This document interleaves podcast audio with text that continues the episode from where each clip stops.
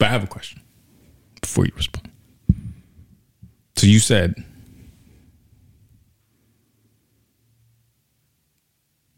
children don't owe adults anything because they asked to be here. Um, I just want to say, is that is that actually how you feel? Like, you agree with that statement? Yeah. Okay. So, how do you feel about student loans? Because the loan didn't ask to exist, right? You took the loan out. So, are you gonna are you gonna take? I don't stand what's above me. so, are you gonna take you gonna take forgiveness, or are you gonna own up and pay the loan? Because loans didn't ask to be here. you went out and saw them. You created the loans. Because I was told Well, but- uh, that I needed. So I I'm just saying- My parents. i I'm just saying- My father used to specifically say. I'm just they to saying. say, "Bring me my degree." I'm it just- wasn't their degree. It was. I'm just saying. I would be curious to know people who say kids don't owe you nothing because they ain't asked to be here. Well, neither of them loans. So I bet not see you petitioning for ten or twenty G's off. Oh, I'm a petition all day, yeah, interesting. all day, every day. Yeah, I, bunch I of will. you're a bunch of hypocrites. I think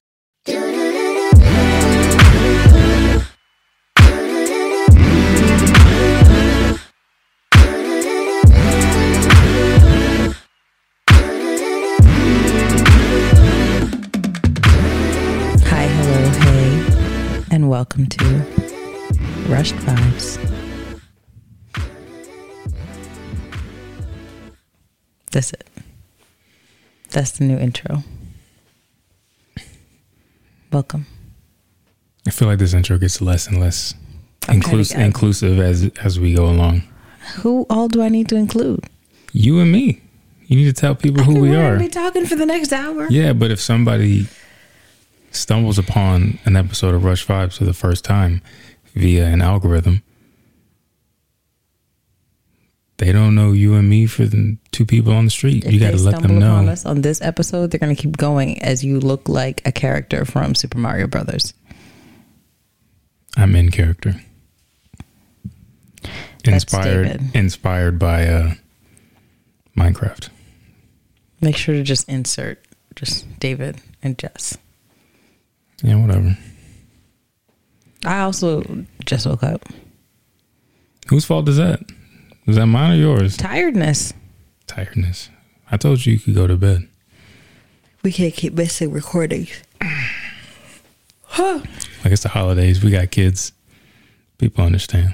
Do they? I don't know. It's not my problem though. It's not. So we're here. We're back. We're stateside.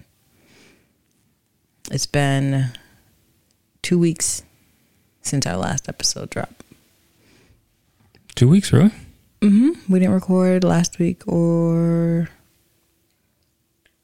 this week, technically, Okay. on schedule. So we're back. A lot has happened.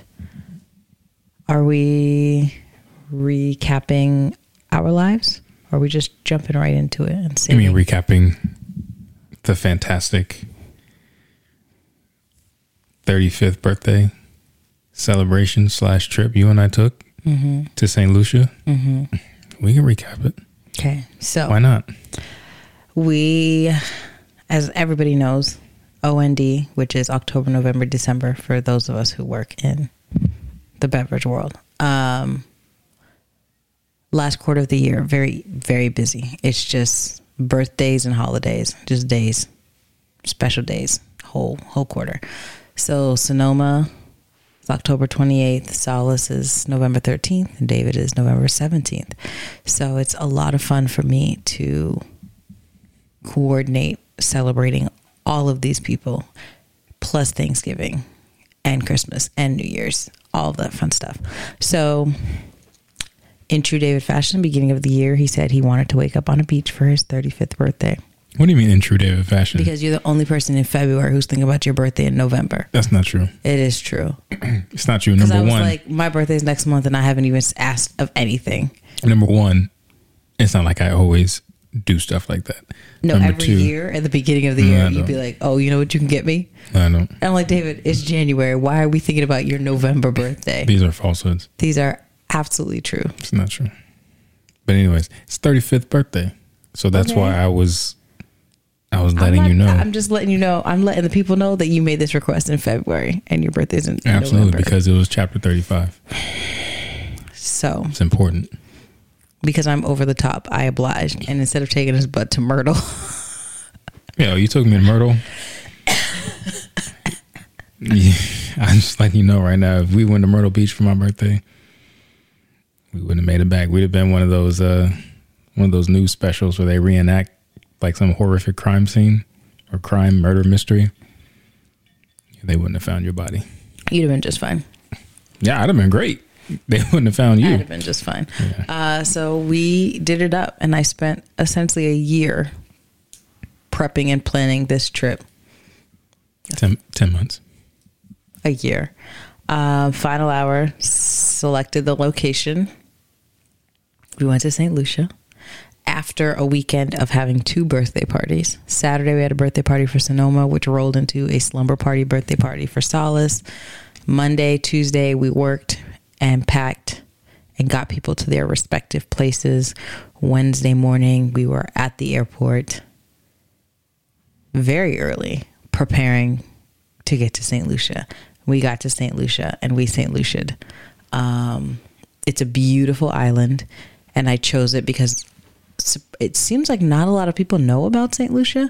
Uh, I don't. I knew about St. Lucia. I don't know the context, but I like heard of it. I don't know that I've ever met a St. Lucian before, um, but I'm familiar in terms of like Caribbean of St. Lucia. So, but it's not a very popular. It's not like a Barbados, Bahamas, places where you know people typically go. It's definitely a high tourist country, but at least in our circles, I don't know a lot of people who go to St. Lucia. So I kind of wanted that for for David to have a special, not oversaturated. Like every time he, oh, when I went there, and it's just like. hmm, I just wanted him to have his birthday, um, but now we can be the people that when you go to St. Lucia and tell us when we went there, we can we can tell you that. But um, got to St. Lucia, only really had one hiccup upon arrival, uh, and that was just our transportation initial transportation Oh, yeah, the helicopter. from the airport to the resort. But honestly, worked out the way it should have, because I feel like taking the helicopter back, we kind of knew what to look for in terms of because we had already driven through so we kind of had an idea at least i had an idea of like places i wanted to see from above. Um, but it's a beautiful island. Uh, the people are pretty nice. Food was really good. I've been to the dominican republic twice and mexico twice and i will say i never truly enjoy the resort food at any of those places uh, the food that we and I don't usually like buffets at resorts. The food in St. Lucia was good. I didn't have to besides the breakfast that we got delivered that I think I put pepper on my eggs. Um, I didn't season any of their you know traditional meals. Everything was flavorful, delicious. I think I had o- oxtail at least twice. Um, food was great. Uh, weather was was great too. No humidity, um, and we really explored. Like we we had some downtime the first day and a half of the trip, and then we you know we got into St. Lucia. We David wanted to horseback ride. We went horseback riding. Never again. I wanted to go ATVing, Never again. it was David's trip. It was a horrible decision. Wanted to horseback ride, so we I dropped the ball on that one. It's okay. Was Never- your- never again. Birthday. It's your Never birthday again. trip. Um, those horses just honestly didn't look like they were built to carry people. they were they were very slender horses. Um, but I think the animals in St. Lucia are just slender animals. Horses wouldn't wouldn't have been an issue. It's just the saddles were like They were very very hard. They were Wish.com saddles. Uh, they were not. They were not Amazon purchased. like my ass is still sore. No, it's not. No, it is. No, it's not. No, it is. You're lying. No, it, I mean one, it's my ass, so you wouldn't know. Number two, yes, it is. Okay. Okay, so we horseback rode. Uh, we had a birthday dinner on the beach. We did a couples massage At night. At night, It's nice. listening to the waves, served right on the beach. Um, couples massage, and then we did another big excursion we rode a catamaran, and we essentially did an island tour from the water. We went to the Sulphur Springs. We did mud baths. We got into these really hot springs. Um, It felt great. it did. One, I actually wish we had a hot spring. here. yeah, it was. It was really nice to dip into and just 'Cause it's- as your body adjusts. it's really hot, and then you're like, oh, this isn't so bad. but the initial like toe touch, you're like, oh my gosh, this is really hot. I can't get in there. But then when you force your body to get in, you're like, oh, this feels really good and my joints are relaxing. So we did that. We had a traditional meal off of the, part of the excursion. And then we had a boat party on the way back to our resort. We had a boat party. We had a boat party. nah, you had a boat party, and don't for one second think I'm not gonna run the clip on this episode. Okay. So I just want really you. gonna run the I, I just want you to be prepared that the clip's gonna run, and people are gonna see you Yo. they- swag surfing They had on a rum, catamaran. They had rum punch and Piton, which is the national beer of St. Lucia, and I partook in both. So there are just certain songs. If I'm around and you play it, I'm gonna I'm gonna I'm gonna participate in the associated dance.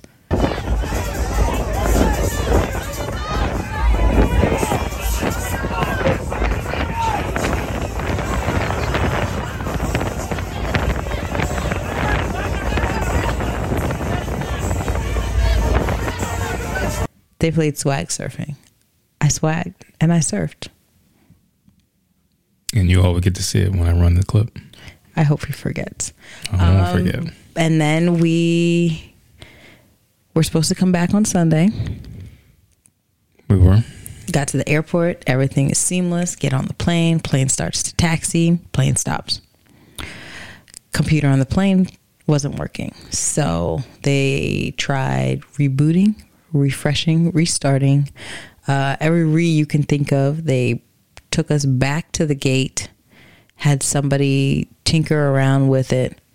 Uh, over the course of three hours of us sitting on the plane, they realized that either they weren't going to be able to fix it. I did hear that there was a rumor that they fixed it, but the crew ran out of time.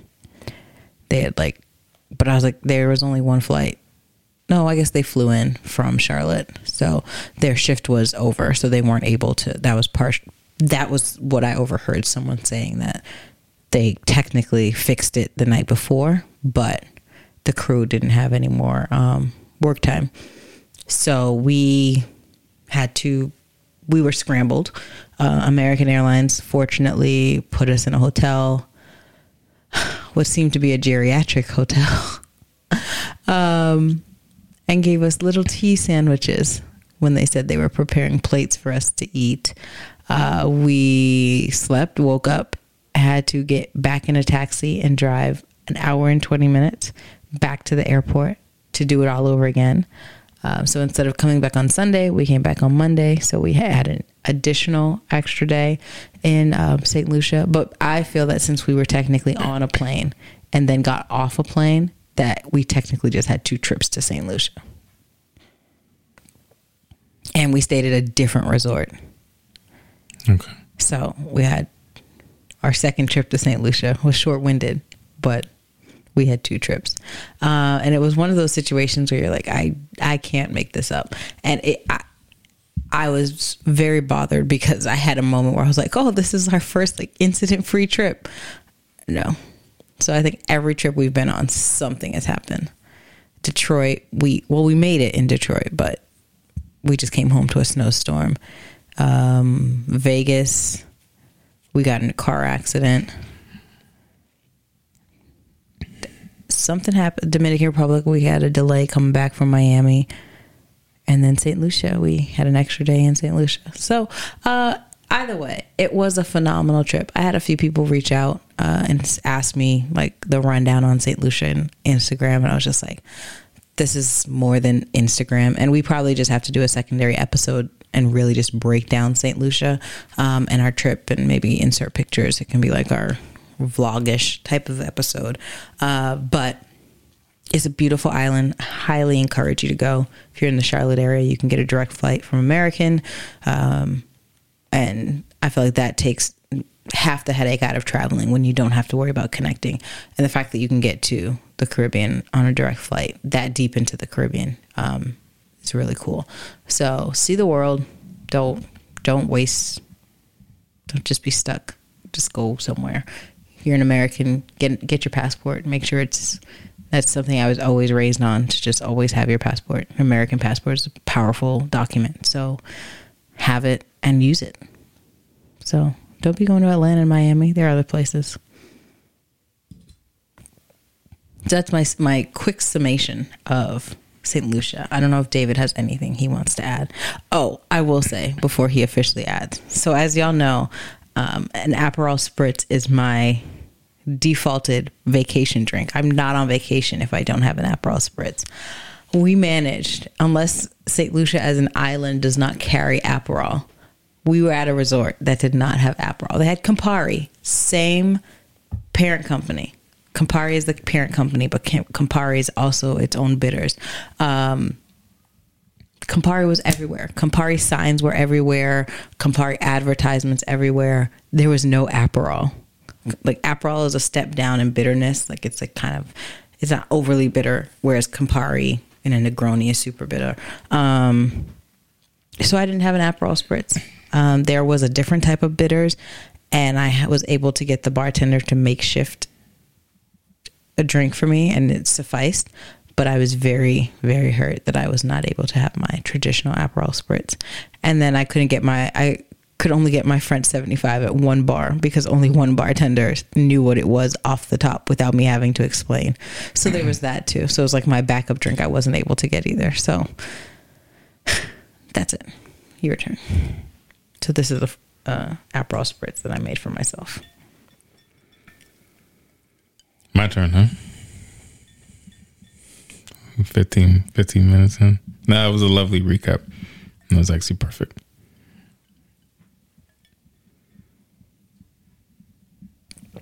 You're not going to add anything? Would you like me to add? Something. You don't have anything to add? I covered everything. It was a great trip. I mean, it was your birthday. It was a fantastic trip. Okay. It was everything I uh, I had hoped it would be, and actually a little bit more. It was the weather was beautiful. It wasn't an overcrowded resort. People were nice. Staff was nice. sights were great. It was mountainous. I, I really, it was it was like paradise, to be honest. I got had a swim out pool in the room. At the room, had a swim, little little swim out. It was uh, it was perfect. Had the uh, we had a butler because of because of status. That was WhatsApp and Jessica. Felt like felt like royalty at the Royalton. So the only thing I didn't like is somebody's always trying to sell you something. Mm-hmm. Like down the beach, like brother man, how long you been here? Yeah, I'm like, oh, man, I don't, I don't want nothing from you. Mm-hmm. I'm not your brother, man. I'm just and black. Everybody wanted to sell David weed. I'm just black. Everybody. He got several nicknames. that's why. I, that's why I got my Bob Marley shirt on. Yeah, Rastaman being one of them. Call me Rastaman. So I'm going to change hey. his contact in my phone to Rastaman. Hey, hey, hey, Rastaman. I'm like, nah, man. Don't do that. I'm pure. I don't do that. Don't do that reefer stuff. Um, the face was because he said he's pure because he's not. I'm pure. Uh, but yeah, everybody was trying to trying to say something. So, and I hate saying no uh, especially one to people who are just trying to make a buck, uh, and two, you know, people of melanin uh, complexion. But they they were just relentless. Mm-hmm. You did buy something which I wasn't expecting us to, and I was like, "I'm I'm the keeper of the money," so he was like, "Yeah, I'll get one." What? Your bracelet. Oh yeah, well, it was pretty cool. And then I had to end and up then the dude, an anklet. And the dude took pictures of us. He did. So like a lot of pictures. Um, but yeah, so uh, I, I, did buy my one, but once I bought my one thing, that was it. We didn't buy anything else mm-hmm. from uh, from anybody. I was like, now Royalton got my money. Yeah, a lot of it. All all my all my G's, all my bands. So you want someone to go talk to the resort, yeah, see was, if they give you something. It was quite the trip. Um, I will say that uh, it was our first trip. uh, I, I, I won't count Ghana, but it's my first trip to a black Caribbean island, um, and I enjoyed it. I I enjoyed Saint Lucia. I would definitely go again. I gotta say, I wasn't too thrilled about them not them basically not having any speed limits on the island. They did have speed limits. They did People in just certain didn't oblige. no in, in certain spots they had speed limits and there you could go like ten miles and not see a speed limit sign. you were monitoring the speed limit signs. Yes, I was monitoring my life because there are times where I thought it was in peril. if you get car sick, if you are just vehicularly sensitive, uh, don't go to St. Lucia. Like as we were driving, and maybe because I, I feel like I've driven in enough. I've been driven in enough foreign countries that I just understand that the style of driving is very different from what we're used to. So in my head, I had a rolodex of people who I would not travel with to St. Lucia because of the means of transportation, because I know they could not handle being in a car with the St. Lucian driver. They were passing people for like no reason. They're going slow. That was their reason. Like, bro, you don't need to pass the school bus. There were no school buses. you don't need to pass the school, school bus. Right? You don't need. The kids just trying to get to school, man. You don't need to pass them. Just slow down. trying to trying to zoom past a bus on an incline, Jessica. I mean, and the island, Going up a mountain. The island is a mountain, so you're either going up or you're going down. There are very few like, straightaways. Bruh. Lots of curves. Like I don't know. I, the, I almost our initial trip was going to be to Saint Martin, and I was going to rent a car because people said it's a very maneuverable island. Um, everyone said do not drive in St. Lucia, like caps lock. Do not drive in St. Lucia, and I understand why. It's one is my first time in an opposite And they drive right on side. the left side of the road. Yeah. Yeah. so you know driver's side is on the right side um, which was funny because when we were leaving the airport i went to go sit on the left side of the car and neptune our driver was trying to tell me to go to the other side while david was opening the door for me and once i sat down i understood why he was telling me to go to the other side because i'm shorter so i would have been behind the driver and David, who's taller, would have been on the passenger side. But I didn't realize that St. Lucia was an opposite side of the road and car country. But yeah, that adds to the anxiety of driving because you're you feel like you're on the wrong side of the road. So you see cars approaching and you're just like, we're gonna get hit, and we're not. We're just not in America. So that was um that was trippy. I won't lie. That was very trippy.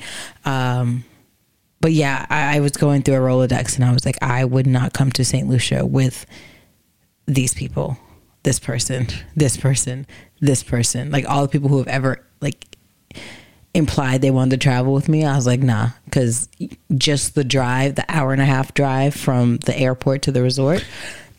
And that, that's the thing. And that was what was so frustrating about the flight being canceled coming home Mm-hmm. is that there's no resort on the side of the island where the airport is. So you got at least an hour, Yeah. 20 minute drive. It's already like late. And then by the time we got back to our room, a couple of people, I mean, if we had been more motivated, if I had been more motivated, we probably could have gotten to a, a buffet on the at the secondary resort that they sent us to, but I was just tired. So I laid down and I was like, well, they're sending food up to the room.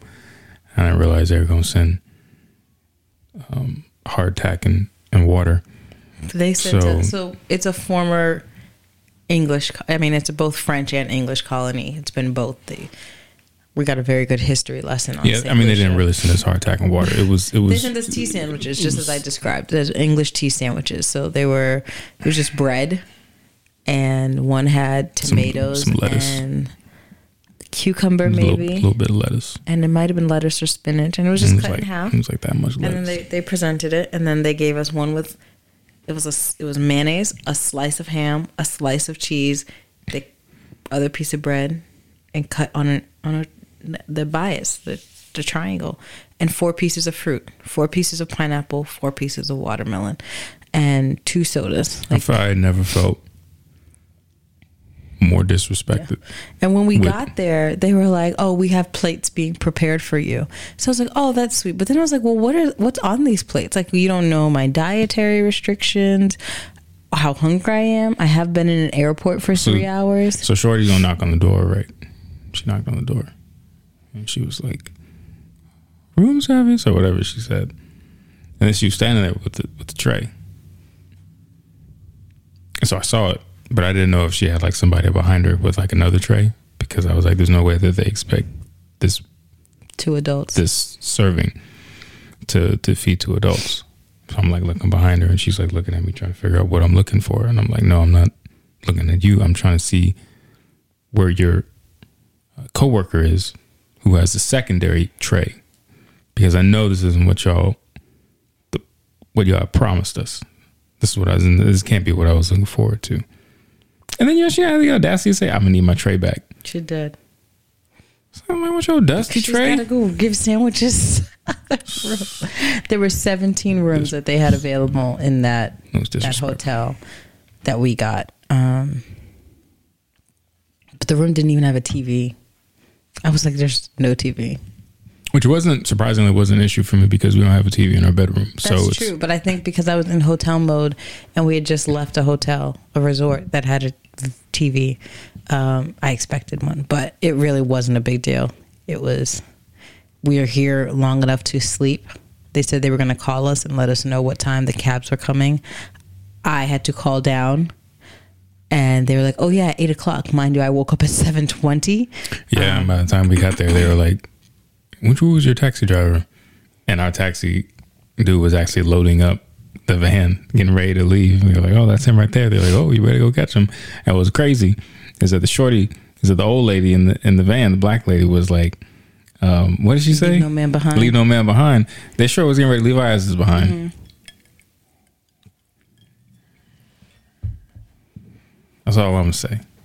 Well, they might not have because we had the voucher. They was gonna leave us. and he wouldn't have gotten paid for every passenger that he took. They were about to leave us. They were not. I don't believe Chris was going to leave us. But Yeah, whatever.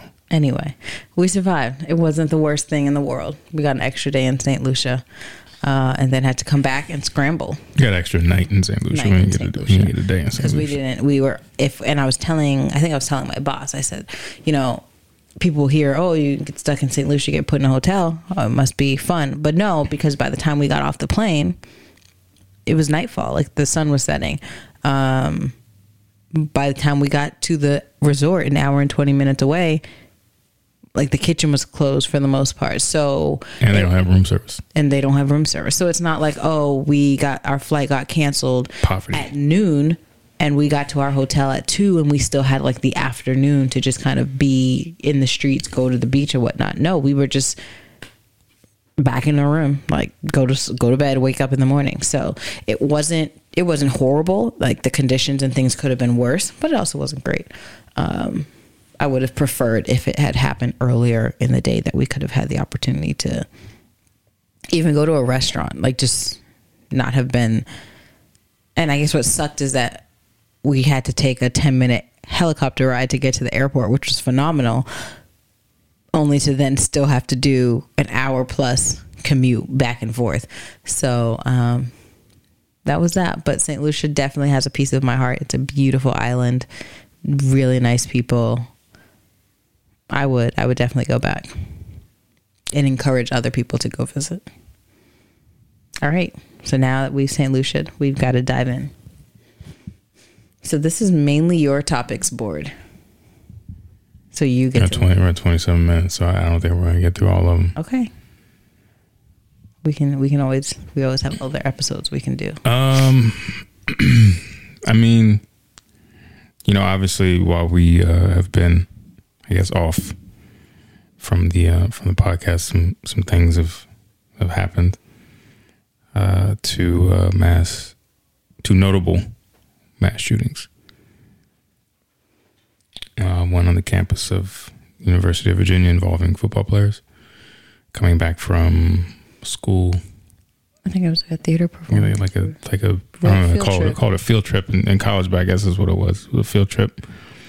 And then one here a couple of days ago, um, a Walmart in Virginia, Roanoke, right? Mm-mm, just Chesapeake, excuse me, um, where a uh, manager uh, waited for employees to come into a break room and, and started shooting, killed six, I believe, six people. So, um, you know, we're a little late on the news cycle as it pertains to these things. Uh, but, you know, obviously it's, um, um I, I don't really know why, why I suggested we talk about them. I guess because they're so, such popular topics that we should mention it. But I mean, I don't, I don't know what's, what's going to be said that hasn't already been said a million times before because this is stuff that keeps happening mm-hmm. um, here in this country, and no one ever really does anything. So it's just like thoughts and prayers. It's just like, all right, we just, you know, we mourn, we grieve, we. Wait we contribute to to GoFundmes, and then you know we just kind of wait for the next one to happen. So, you know, uh, it it I'm sorry, and I, I forgot the Colorado Spring one. Goodness gracious, for forgive me. Um, I forget just messing up count because there's so many. Um, where uh, Gunman walked into a uh, um, kind of night. what kind of nightclub was it? Sorry, it was.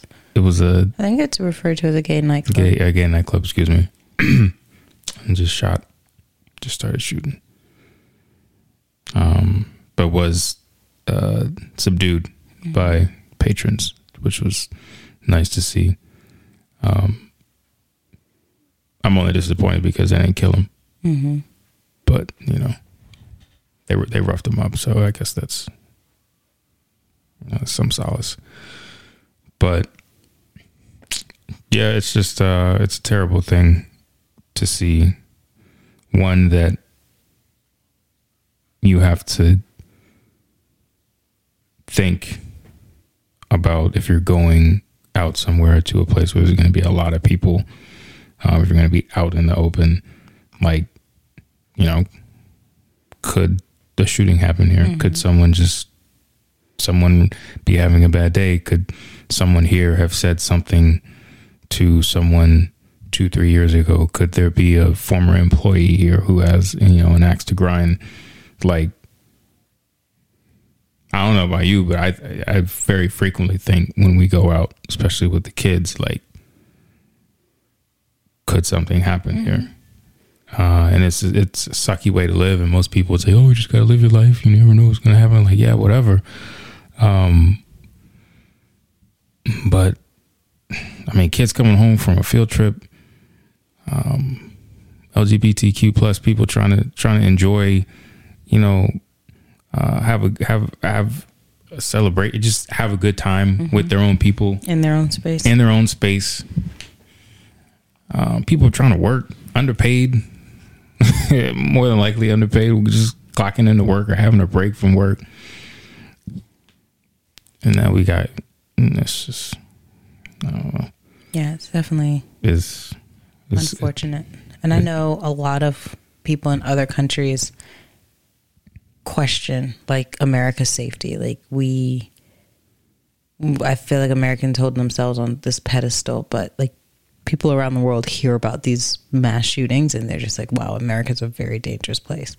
They still want to come here, but that's that's seen as part of normal life from the outsider's perspective. And it absolutely is, unfortunately. I remember there was one time we were pulling up to Solace's school. I think I had, I was taking, no, it was um, curriculum night or the night before school starts where you get to go meet the teacher and everything. And I remember it bothering me that her classroom is like the first one as you approach the building. And it was dual sided because there was a part of me that's like, I can't believe that I have to be, that's a thought that has to cross my mind that my kid is in immediate danger if someone is to come and attack this school because her classroom is the first one by the front door. And what a morbid thing to have to think. Like, I should be able to just send my kid to school and, you know, the worst thing should be she might scrape her knee sliding, coming down the slide too fast in her uniform skirt. But my thought was, I really don't like that her classroom is right here. that if someone decides to stand outside the building and start spewing bullets, like that's the classroom that will get hit. It's a morbid, unfortunate way of thinking, but you're absolutely right.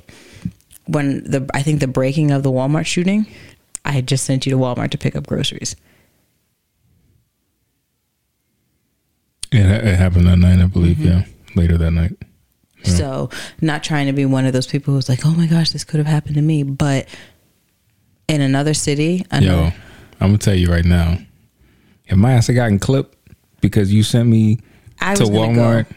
You chose yeah, you you because you sent me. No, let me finish. If I gotten clipped because you wanted to wait till the night before Thanksgiving Two to, to go before, two nights before. Thanksgiving to go and get your uh to get the stuff you needed. Ooh, girl, I'd have been waiting on you. Well, that's because I would have been waiting Let- on you in heaven. let us address why. No. two nights before I'd have been- Thanksgiving, I'd have been posted up right next to Paul. heaven's not the place for grudges. I'd have been posted up. Do we want to address why two nights before like, yo, Thanksgiving you had to I'm pick like, Paul, up groceries? Paul, I got this one. Do we want to address? I got why- this one. Do we want to address why two nights before Thanksgiving I was picking up groceries? No. And They ain't got nothing to do with me. And we can address the fact that I was going to get them, but you low key didn't want to be home alone with the kids. I, it has nothing to do with me wanting to be home alone with the kids. I just figured I would go get the groceries because I knew it was going to be a wait. It was a, I mean, it was a pickup order, so he wasn't in the store. Should just had to, should just had delivered. They didn't have any delivery slots because again, it was the week of Thanksgiving, and I was ordering groceries last minute because Yes, you were. our initial plans had been what's Anyways. the word interrupted. Anyways, Um, so yeah, so you know, that's something that crossed my mind. Chesapeake could be Charlotte, could be Chicago, could be, you know, Chattanooga. I don't know why I'm saying CH cities, but um anywhere. Like I remember as a kid not taking it seriously, like when my mom would always before we leave the house, oh pray, pray, you know, and thank God for traveling mercies and blah blah blah. But I mean it literally anytime you leave your house, whether you go into some a, an establishment or not like being able to come home that is a big blessing that's a big thing because things happen on the road things happen in stores things happen in schools saw a helicopter come down on 77 the other day. so I mean, there's like life is just not safe. So I'd say I mean- that, but it's not unsafe vibes. mean, like yeah, it's I just mean- not. So being able to leave and come home is definitely something that I think we take for granted. But it's just it's a sad world. It is a in in times, in places. So I think that's all I really want to to do. We just got we got a lot of fragile men um, out there um, who don't clearly have issues uh, processing and dealing with um, their their their feelings, their mental health. They don't know how to handle um, they don't have what do you call it, emotional intelligence. Uh, it's just there's a lot of fragile men out there, and as, you always see, it's some dude mental health issues, whatever, emotional issues, um, carrying these acts out, and it's um, uh, it's it's just it's just sad, and uh, I don't know what I I don't know what it accomplishes, like. and I don't know because I've never maybe just because I've never been in a state of mind where I'm ready and willing to take lives from innocent people, take the lives of innocent people. What do you kind of like? I think it's a power complex. I think it's a the the little I have heard in terms of updates from the Chesapeake shooting. He did leave a note, and you know he was he was seen as a loner. He was made fun of. I think they said um, I was listening to a piece on NPR on the drive home, and they said that you know people referenced him to Jeffrey Dahmer. Um, and I guess the triggering point was someone hacked his phone, and I don't know if it was a work a coworker and they released whatever they found on his phone, but I guess his privacy had essentially been um, violated. But you know, he he was to himself and he was different. And I think you have a lot of people who are dealing with stuff and you don't have a lot of resources or you don't get resources until the bad things happen. Like that's when grief counselors are available and all of this stuff. To your point, you have people who are overworked and underpaid, um, who probably don't have benefits, who you know don't have access to therapy, or even if they do, do they have the time for it? Is that something that's really emphasized? You know, the structure of our society is is very much so work, work, work. Um, you need to work to survive. But, you know, yes, we are making efforts in terms of acknowledging the importance of mental health, but I don't know if we're doing enough because we keep having these issues come up.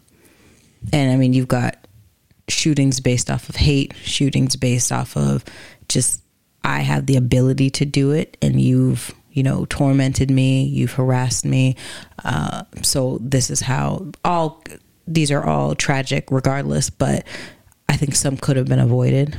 You know, I think sometimes yeah, it's easy to make fun of someone to to crack jokes, but not everyone has the capacity to handle being the butt of a joke. And sometimes, you know, people are mean. And again, not justifying someone going to work. I was going to say because it sounds like you. No, you're no, no, no. Making, I'm just saying, you know, sometimes making you need to like a lot of people don't know when to apply restraints when it comes to poking fun at somebody um, people are some people are just you know they just choose to be to themselves. Let let them be. You know he comes to work he does his job you know be nice to him. I know that there was someone in the note that he spared. I did see an interview. There was a lady i think her name might have been jessica. Um, she said she had just started. Um, she said he he pointed the gun at her and, and said something along the lines of you know like get out of here or go home. Um, but like specifically spared her. Maybe she was nice to him. Maybe, you know, I don't know, but I think it's. You know who was picked on? You?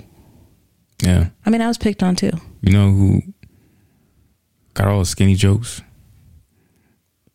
when they were growing up? We all got something. You know, you know who was, you know, who had, somebody started a rumor around school that I was gay back when, like, in the late late nineties when being gay was like, ah, me. So I don't. I mean, I I, I get it, right? Because it's not because it didn't feel good to be picked on, and it doesn't feel good to be picked on. Um, and it's not a fun. You're, it's not fun being the subject of mm-hmm. of of that, but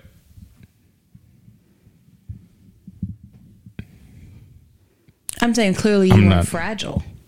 Like you don't know. Maybe he grew up getting picked on, and then he I was mean, also picked on at home too. How do you know I wasn't fragile? I mean, you haven't shot nobody. Yeah, but I mean that doesn't mean it didn't. It Again, didn't hurt I'm a not, lot. I feel like you're taking this as saying no. I'm, I'm, just justifying. I, I am just saying you never know. I'm telling people not to do these things because well, you never know how much someone can take before they are going to snap. So yeah, like, I mean, bullying but in general should not be a thing that we do. No, I absolutely agree, but I feel like that should be that's understood. Can you take those glasses off? What's wrong with the glasses? This, is oh, it's a serious conversation. You can't take me seriously. Is that it? No, so you're not gonna talk about that. Okay, I'm will just take. Not gonna look I'll at take you. the glasses. I'm off. just. Is this better? Now the light is. It feels. It feels weird.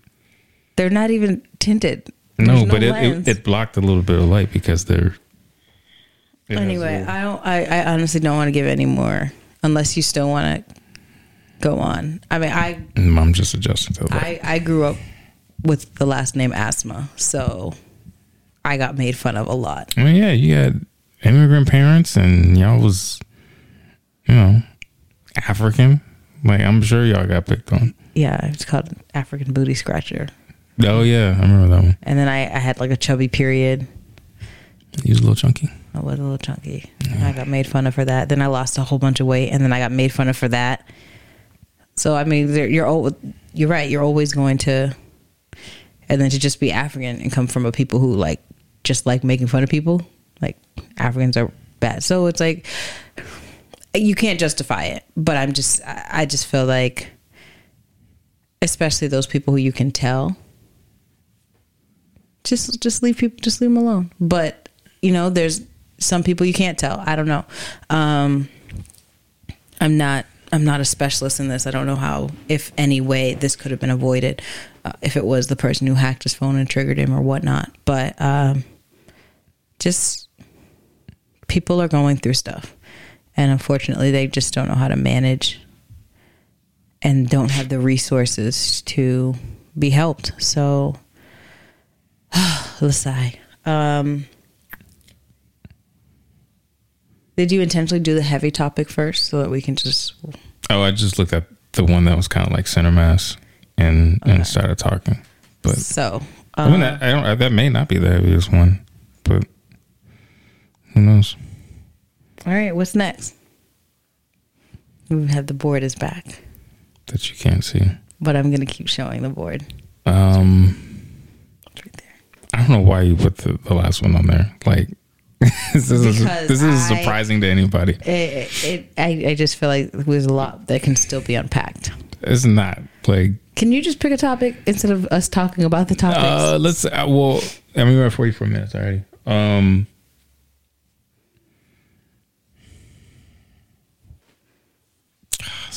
This is, this is so tough. I just, it's easy. It's better when the conversation just flows naturally instead yeah of like. we were on such a what, do you heavy talk, topic what do you want to talk about now? It's just, it's just a hard transition to make. we were on a very heavy topic and I just didn't want to keep harping on it and I didn't want to seem like I was giving All right, let's talk about something fun. Um, how about the teachers fired for having uh, OnlyFans scenes shot at the school?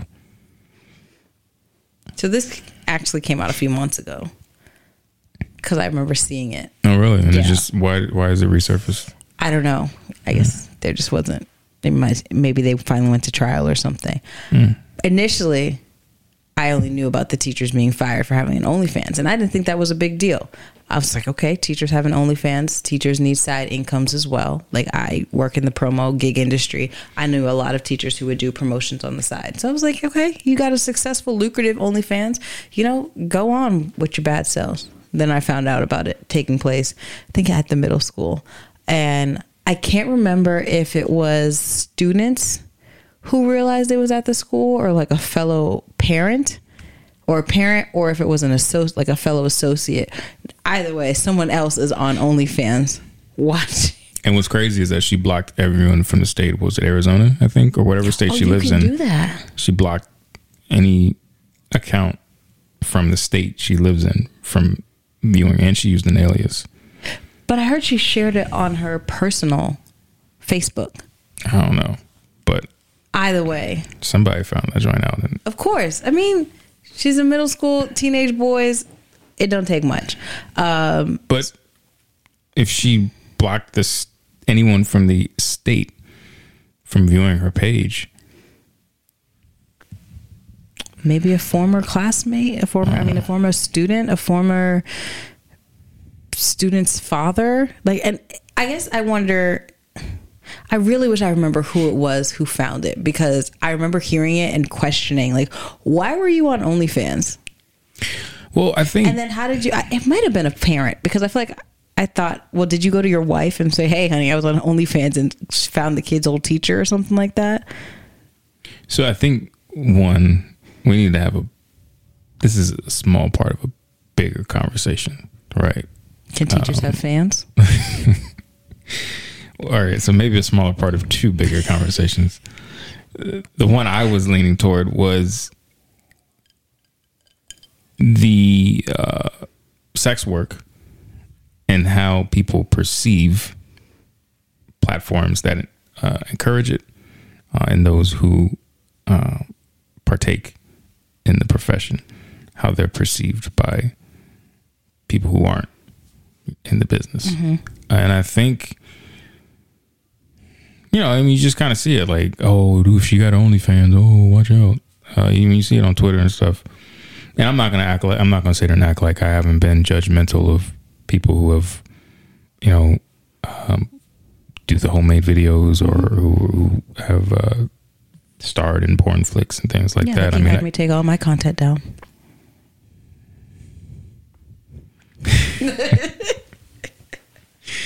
um. yeah.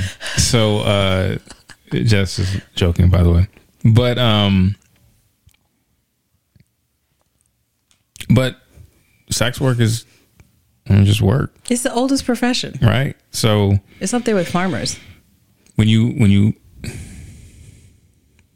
never thought of it that way. When you think about like inflation, um, how wages have remained incredibly stagnant over a long period of time.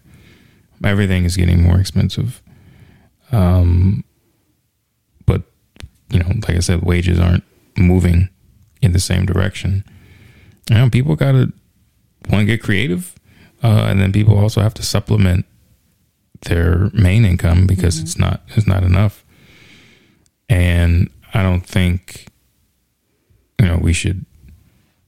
I don't think you should like we should get to look down on somebody who has an OnlyFans where they either pose nude or they actually you know um, are, are doing sexual acts because it's just I mean it's just work, and it's that person has full autonomy of over their body, assuming they're of you know legal age to to be doing stuff like that, and you know far be it for me to sit here and clown some try to clown or, or think somebody is beneath me who's out there working, getting money, taking care of themselves just because it's it's something that I wouldn't do, you know.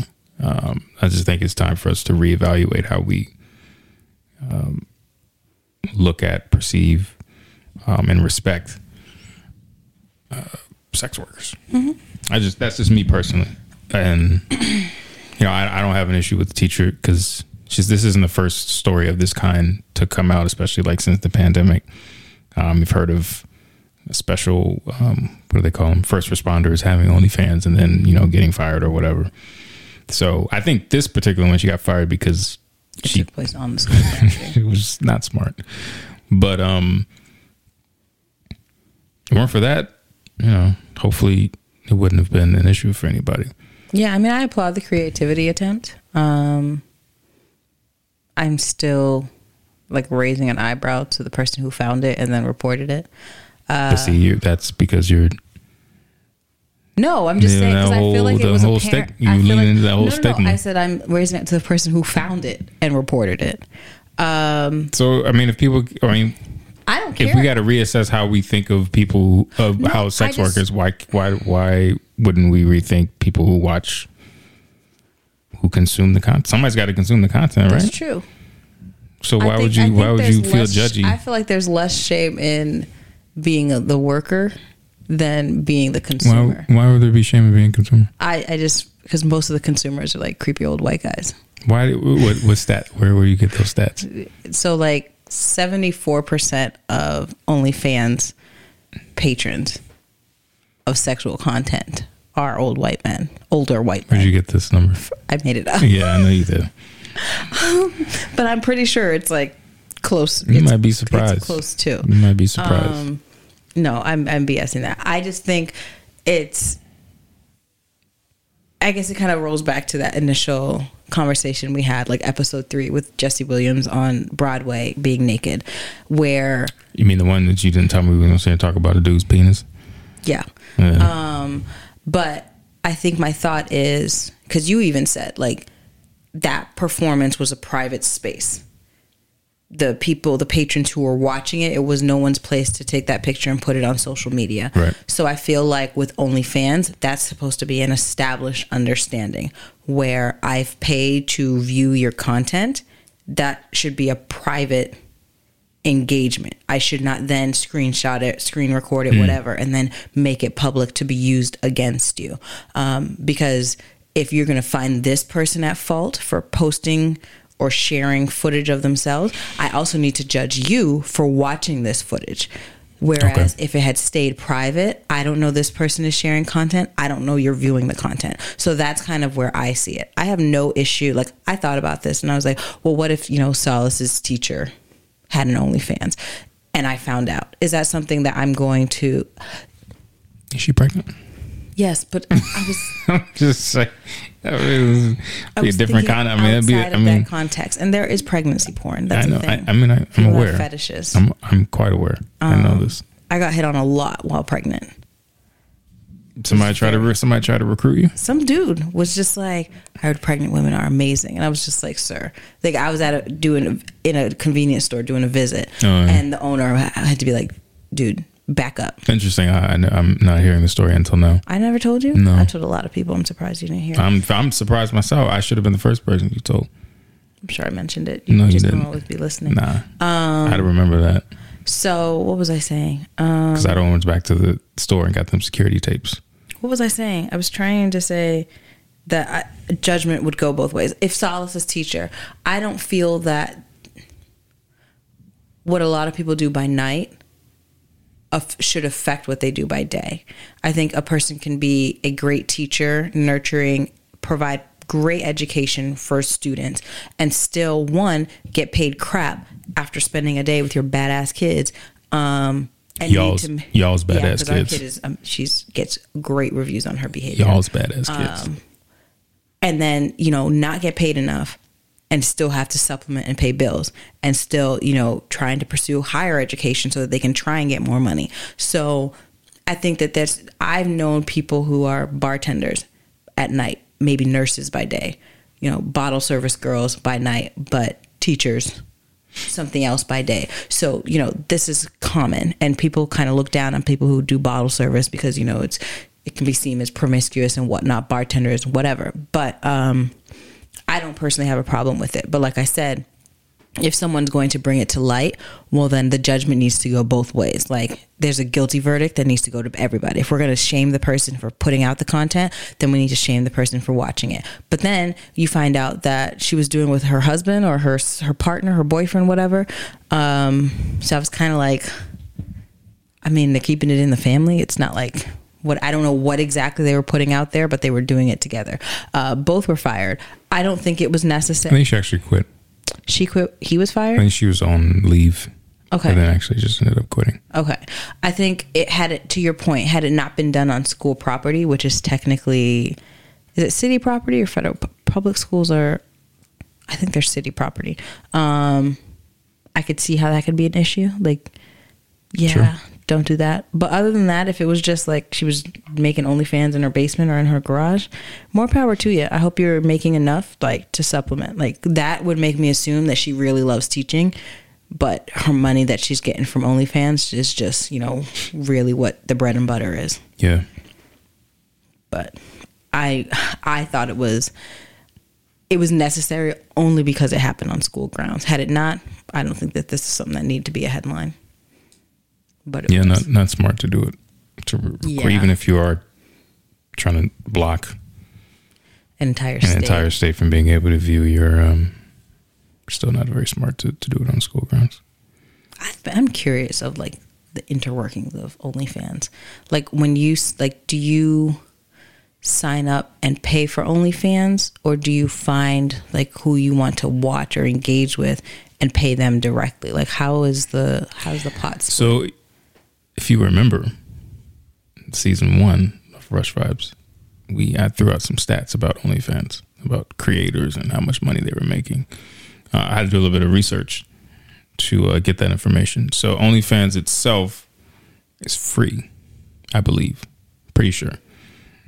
Where the money comes in is uh, if you find a creator who you want to follow, you subscribe. Um, I think you have subscription tiers that you can subscribe to, or you can just subscribe to individual content that they put out because they pretty much put all their stuff behind. You can put individual posts behind paywalls. So you could be like, pay seven dollars to watch this video, okay. pay seven dollars to watch this, to look at these photos or whatever. Did you No, I didn't pay money to like that one time you signed up for one of those dating apps to do Christian Mingle. research? Yeah, hmm and I was like, He ain't got, he ain't got, he had nothing to worry about. I was not about to be finding nobody on Christian Mingle. But I, for anyone who who doesn't know, there was a point in time where I was, um, I don't know what I would be called, but I was uh, someone I was working with someone. We were trying to put out a, a Christian based social media app.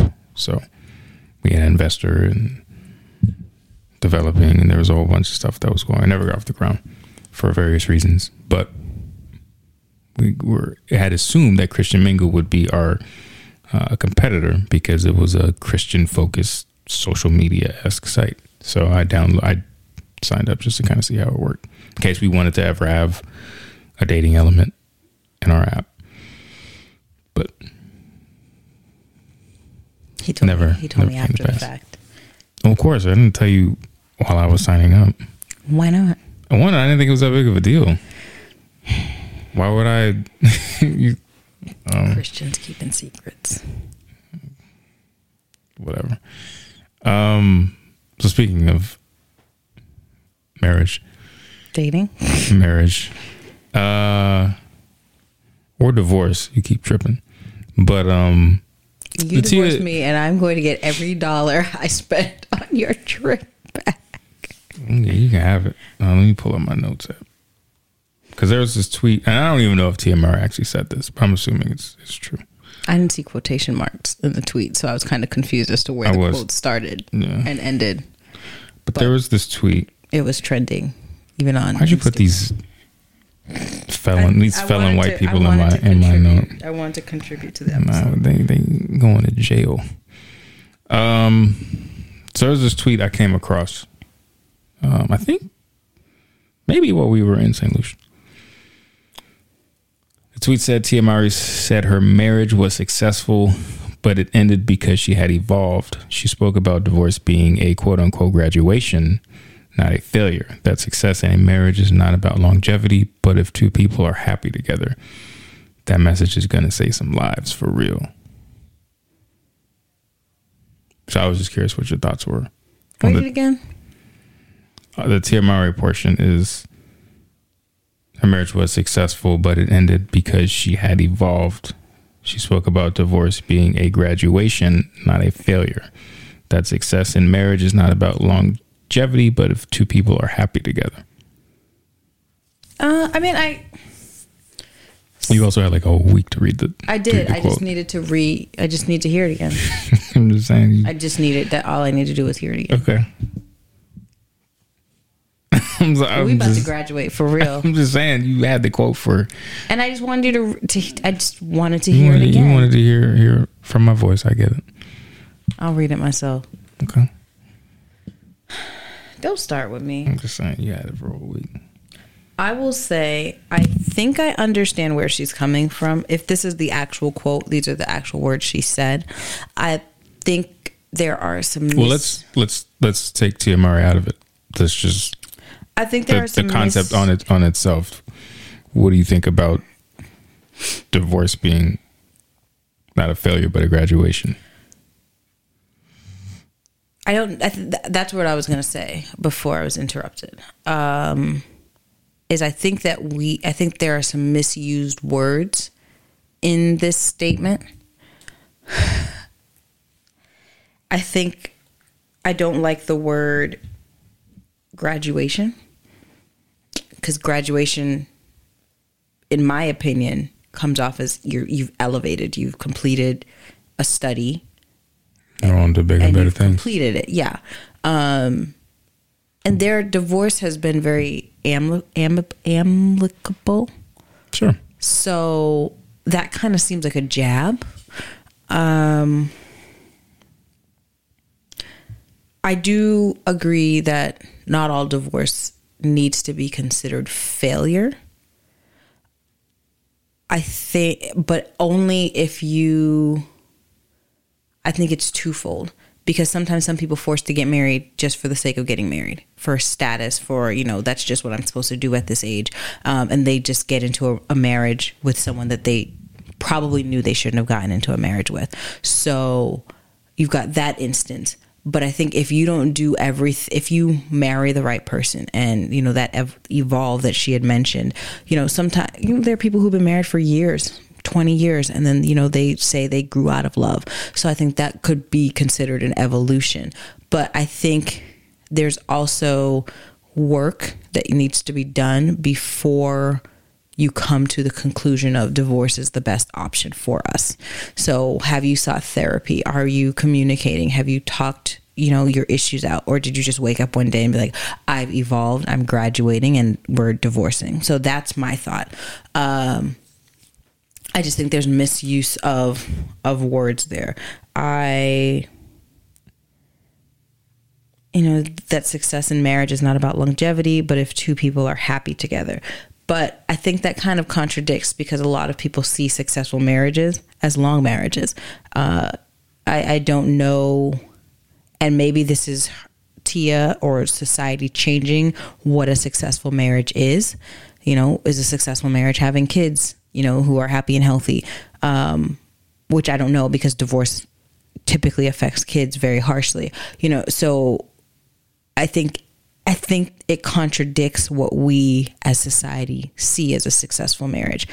You know, when people say, you know, they've been married 40 years, those are the people you're usually like, you know, what's your advice? What, you know, what advice do you have for your long marriage? And then they'll tell you, you know, communication, blah, blah, blah.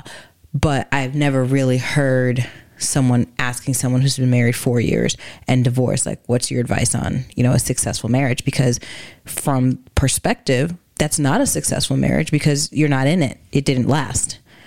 But I guess it depends on what the meter of success is in a marriage that would determine that. Is it just the fact that you had happy moments, that you fell in love, and now you're either no longer in love or whatnot? So I think that there's some complexity in the statement itself.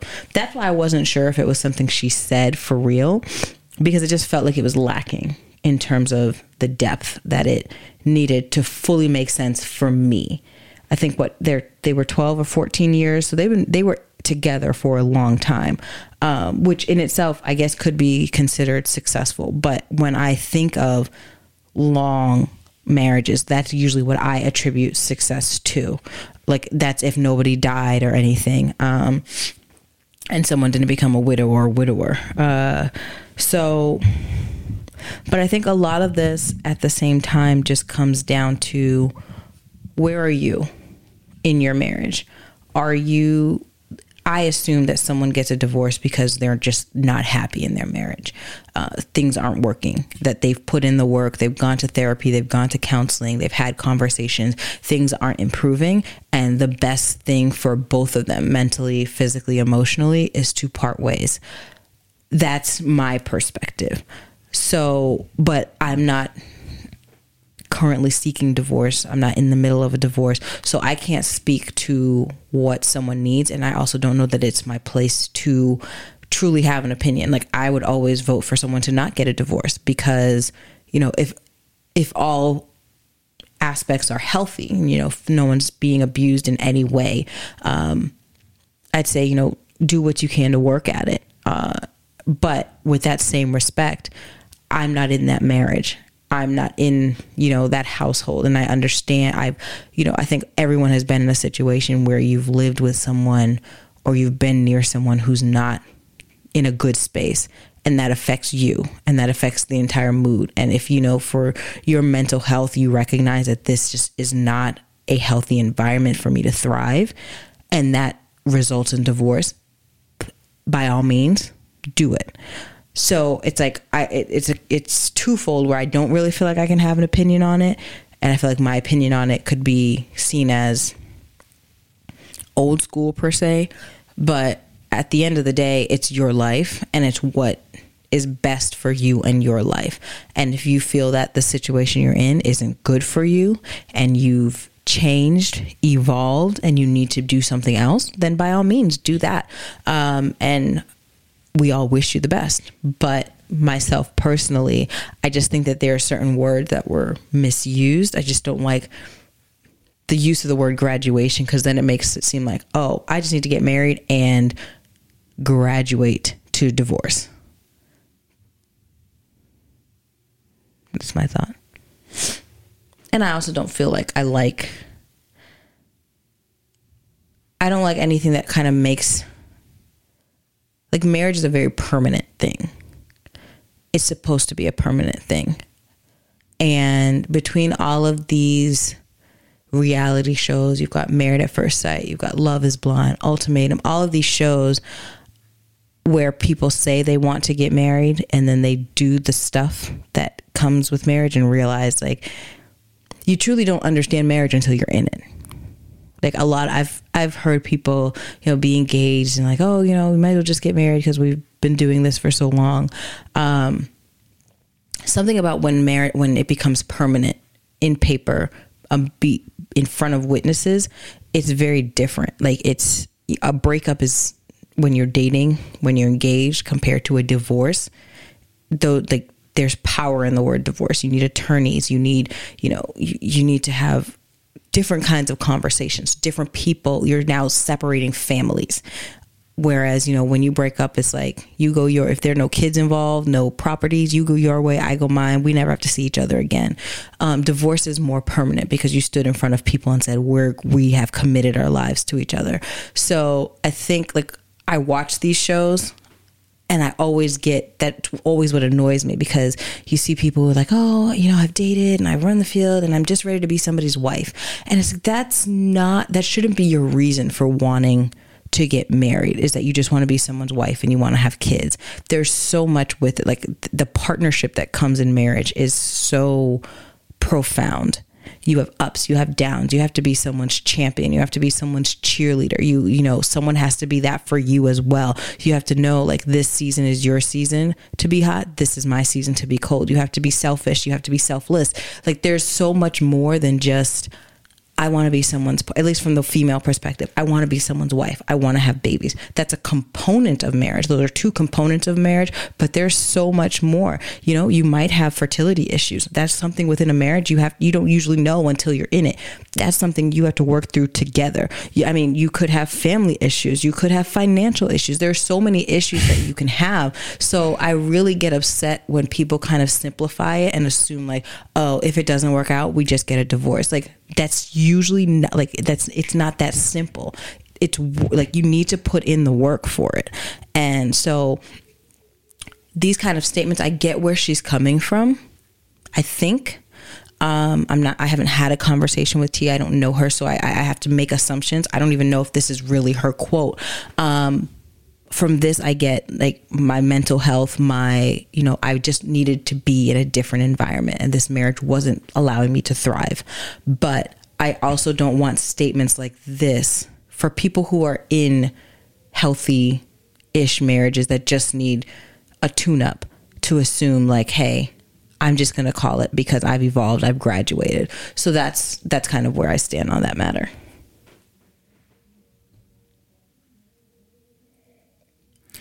So the car that just pulled up across the street is playing "Same Girl" by R. Kelly and Usher. I should walk across the street. Like, we don't play that here. We don't do that here. It's twelve thirty in the morning. I'm just trying to figure out why their music's playing loud enough that I can tell exactly what song they're playing. Let's make sure none of our kids have been awoken. Um. So it was a lot um, clearly marriage is one of those topics that gets you fired up a little bit. Uh, in terms of the quote or the concept of marriage as a graduate, marriage, divorce as a graduation, I actually don't have an issue with it. Okay. I I think I haven't. Um, she awake? No, but just the way she's sleeping. Which one? Savi. Oh, um, I think it's it's different. It's a different way of looking at it. Um, but I mean, how often do we talk about seasons, mm-hmm. right? And and certain things are for a certain season, and once that season is over, you move on to the next one. So, I mean, why I guess in my mind, why couldn't divorce be a graduation if if it wasn't necessarily unsuccessful based on your your parameters? It's been completed. Right? So if you're moving on to the next thing, then technically that would be a graduation. Um, so I, I think it all comes down to the individual, maybe in some cases the couple, uh, in terms of what success is, because success isn't the same thing for everybody. Um, whether it's marriage, whether it's personal goals, whether it's whatever, like success is sub- subjective. Um, so if this is if this quote is true, they went 14 years, they had kids, they had success, they had I'm sure ups, downs, but for the most part it, you know, they were able to make a good life of it, but for whatever reason it's it's time for them to go on their separate ways. I don't, I don't I don't see how that couldn't be I don't see why there would be an issue with looking at that as sort of a of a graduation because in my mind you you set forth on um, a path. Like if you just because we're using graduation, just use school as an, as an example. You start sixth grade knowing that you've got three years to go through until you can get to high school, and you've got things that you have to accomplish. You accomplish those things, and you move on to you move on to high school. Um, kind of hard to compare that to a marriage, but I don't, I don't necessarily have an issue with it.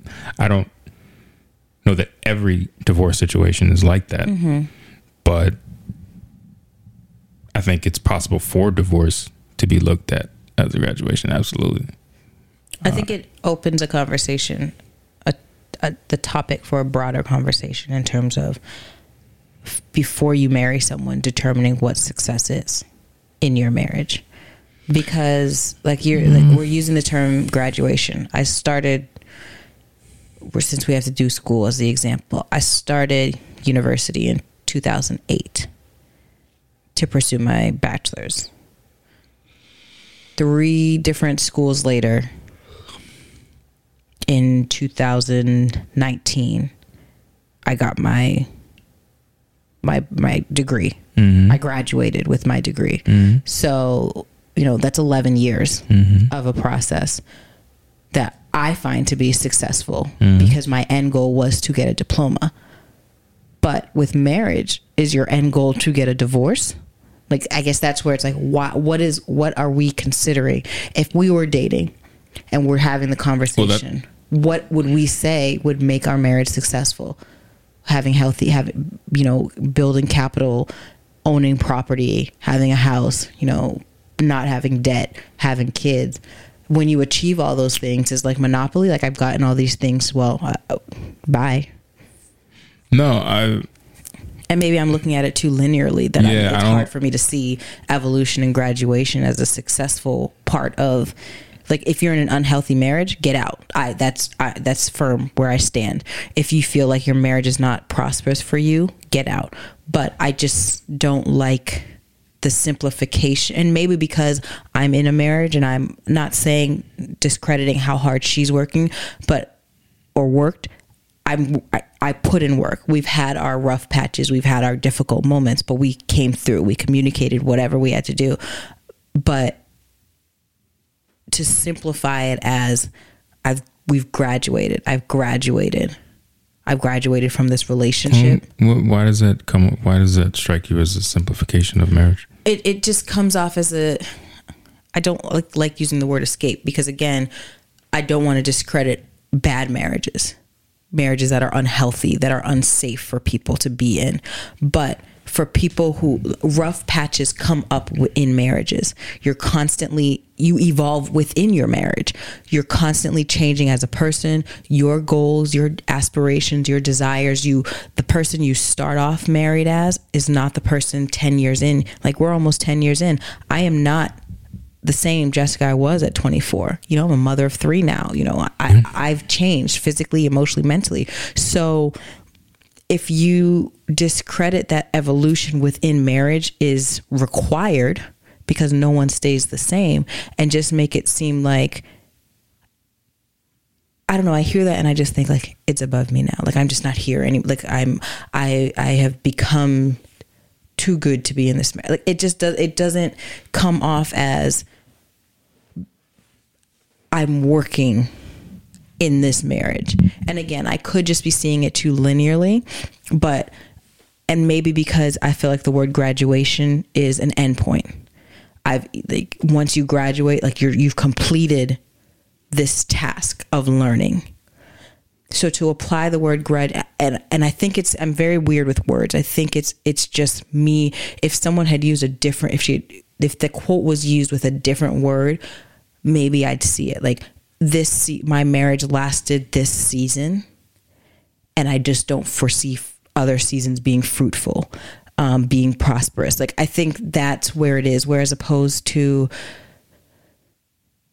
you know, now the quote underneath that tweet was, or the tweet underneath that quote was, "Oh, this is going to save a lot of women." Blah blah blah. And I think if we just focus on if you are not in a good marriage and it is not healthy and it's not savable, leave I'm not telling anyone to stay in a bad marriage, but I just don't. I feel like terminology like that just gives off the same feel of divorce is an escape. Divorce is a way out if it doesn't work. Like, if you need a way out, you don't need to be getting married. Like, divorce is supposed to be the absolute last option.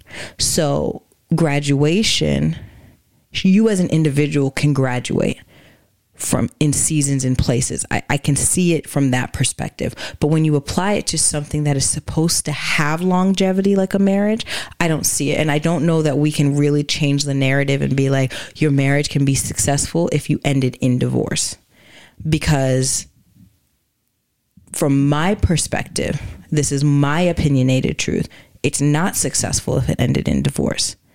There's you weren't you either weren't compatible you grew out of love with each other it wasn't healthy all the reasons i've listed before. So i think that's where i'm struggling because and that's why i said well then you need to determine what success is. Because for me a successful marriage is longevity like you die or i die before we get out of it. You know we have our ups and downs but we have love for each other. We love each other. We're in love with each other. We're passionate. We've created we've created an environment that has raised happy, healthy children who have seen an example of a healthy marriage that has its ups, that has its downs.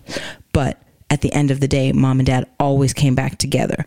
That those are examples of a healthy marriage. Healthy marriage, successful marriage, you know, we travel, we see the world together, we can enjoy each other's company, we can laugh, we can cry, we can I can support you in your season, you can support me in my season. You know, I can push you, you can push me. I can be upset with you and come back and forgive you. Same same thing in reverse. So those but all of those things are longevity. If we divorced at 4 years, that's not a successful marriage. And I still have so much more life to live. So again, I'm not demonizing divorce because I understand that sometimes it's necessary. I support it when it's necessary, but I don't support making it seem like it is an easy exit plan. It's like when you go to IKEA and they have like you can either go the entire route of the store or they have like the quick access exit. That's what this comes off as. Like, oh, I've graduated. Like I don't need to go to the lights. I don't need to go to the Tupperware. I'm just going to leave here. So, again, it could just be the wording of it is what's complicating it for me.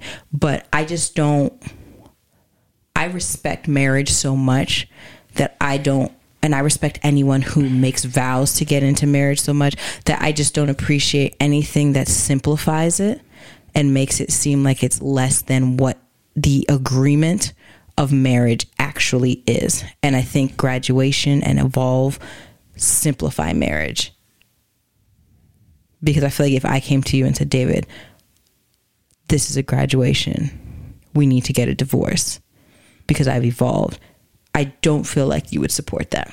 So I think you're one, I think you're conflating looking at it as a graduation and successful. I think you're putting those two things together. When I don't, I don't, success. And I don't know that I don't know that's necessarily necessarily the case, and I'll tell you what I mean by it. But also, it's not. I've graduated. Let's get a divorce. I, I, or at least how I interpret it is, we're getting a divorce this is how I see it, not this is what I feel I'm ready for. Let's get it. I'm ready to graduate. Let's get a divorce. It's we got a divorce. I'm I'm being reflective of everything that we've been through, accomplished, not accomplished, and I'm looking at it as this. And this is a graduation because this is probably like a bookend to a certain part of my life. And I'm moving on to the next one. That's how I see graduation. You've completed something. Now it's time for the next the next leg up or the next thing, the next chapter. Now, um what did I say before? Conflating graduation success. Um, you don't. What was I going to say? Oh, I had it. Um, one, I think just everybody sees one marriage differently. Not everyone sees it the same way you or I see it. You and I may not even see it exactly the same. Um, and everybody views success differently. So let's say you sit down before you get married, you're engaged, and you write out what success would look like and we agree on a list. Let's say we hit we put down 15 things, we put we hit 10 of them. But at 20 years we decide for whatever reason that we want to get divorced. We completed 10 out of 15 things. Is that not success? Maybe it's not for you, but maybe it is for me because we look we sat down and said our marriage will be successful if we complete this number of things. We got a high number of them completed. Unfortunately, we feel it's best to move on or move go our separate ways. But does that because we decided to get divorced, does that mean the 10 or 11 things that we accomplished, the good times we had, the the love that we shared, the moments we had, does that mean that they just they're just null and void? Maybe maybe, right? Maybe for some people, um, I don't know that I would necessarily see it that way. It would still suck to get a divorce, um, and I'd, it'd be a while before I could be Mister Silver Lining and glass half full about it. But someone could look at it and be like, "Well, hey, I mean, we we're still. I could see it as a success, even though at the end of the day we're walking away from each other." Um, so I I don't get as caught up on graduation seeming like um, I don't know how you described it, but I just think it's someone saying, for me, this was a period of my life. I've got kids. We accomplished these things. We grew. It's not working out for whatever reason. Um, we're mutually agreeing to divorce it's graduation because I'm moving I'm moving on to the next thing in my life. Uh, that's that's how I see it. I, I, don't think I don't see it as a um, simplification of of marriage. I don't think that it's going to encourage people to um, that they can just walk away at any point of marriage and deem it a success just because they say it is. I mean, I, I feel like only I, th- I feel like only a certain person would have that sort of mindset anyway.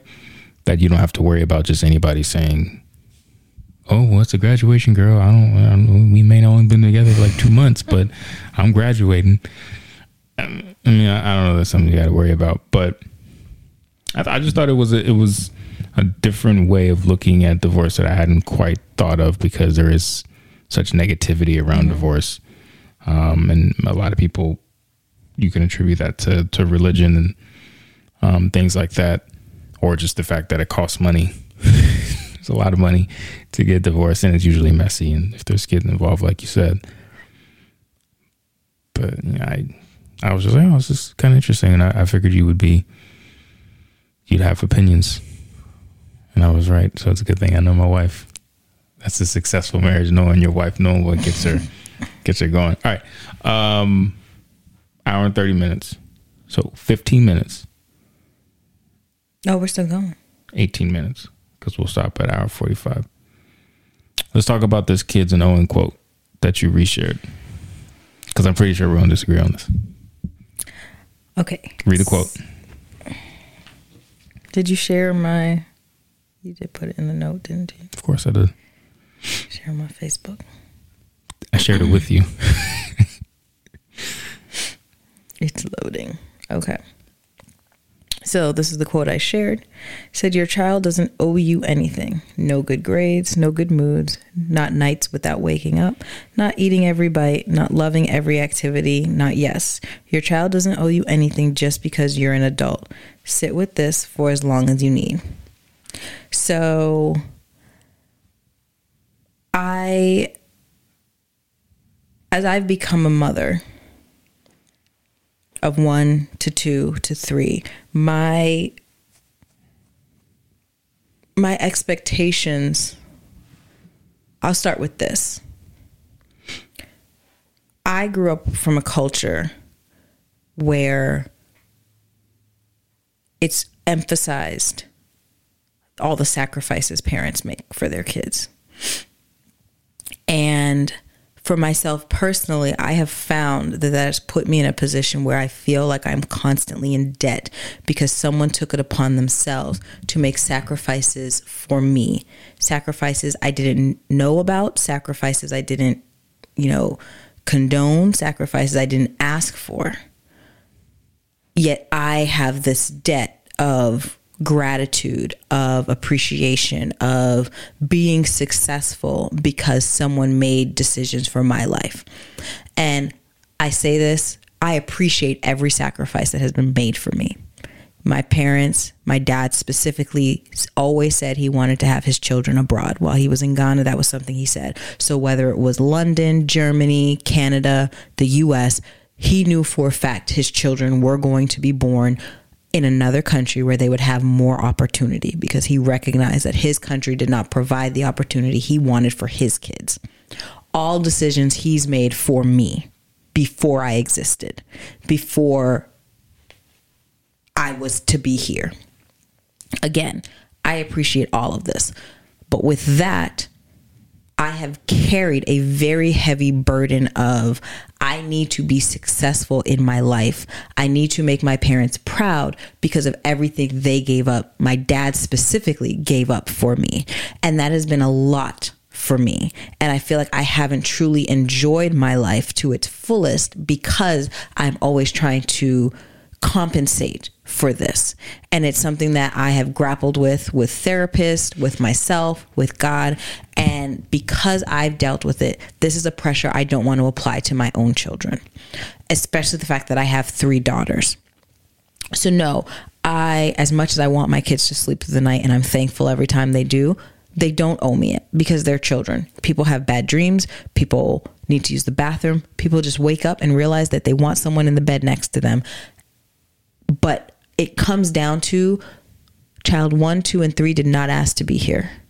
Granted, I also didn't plan for them to be here, but children come to the world because you either had an accident and got pregnant or you were intentional about working to get pregnant. But no child knocks on your door.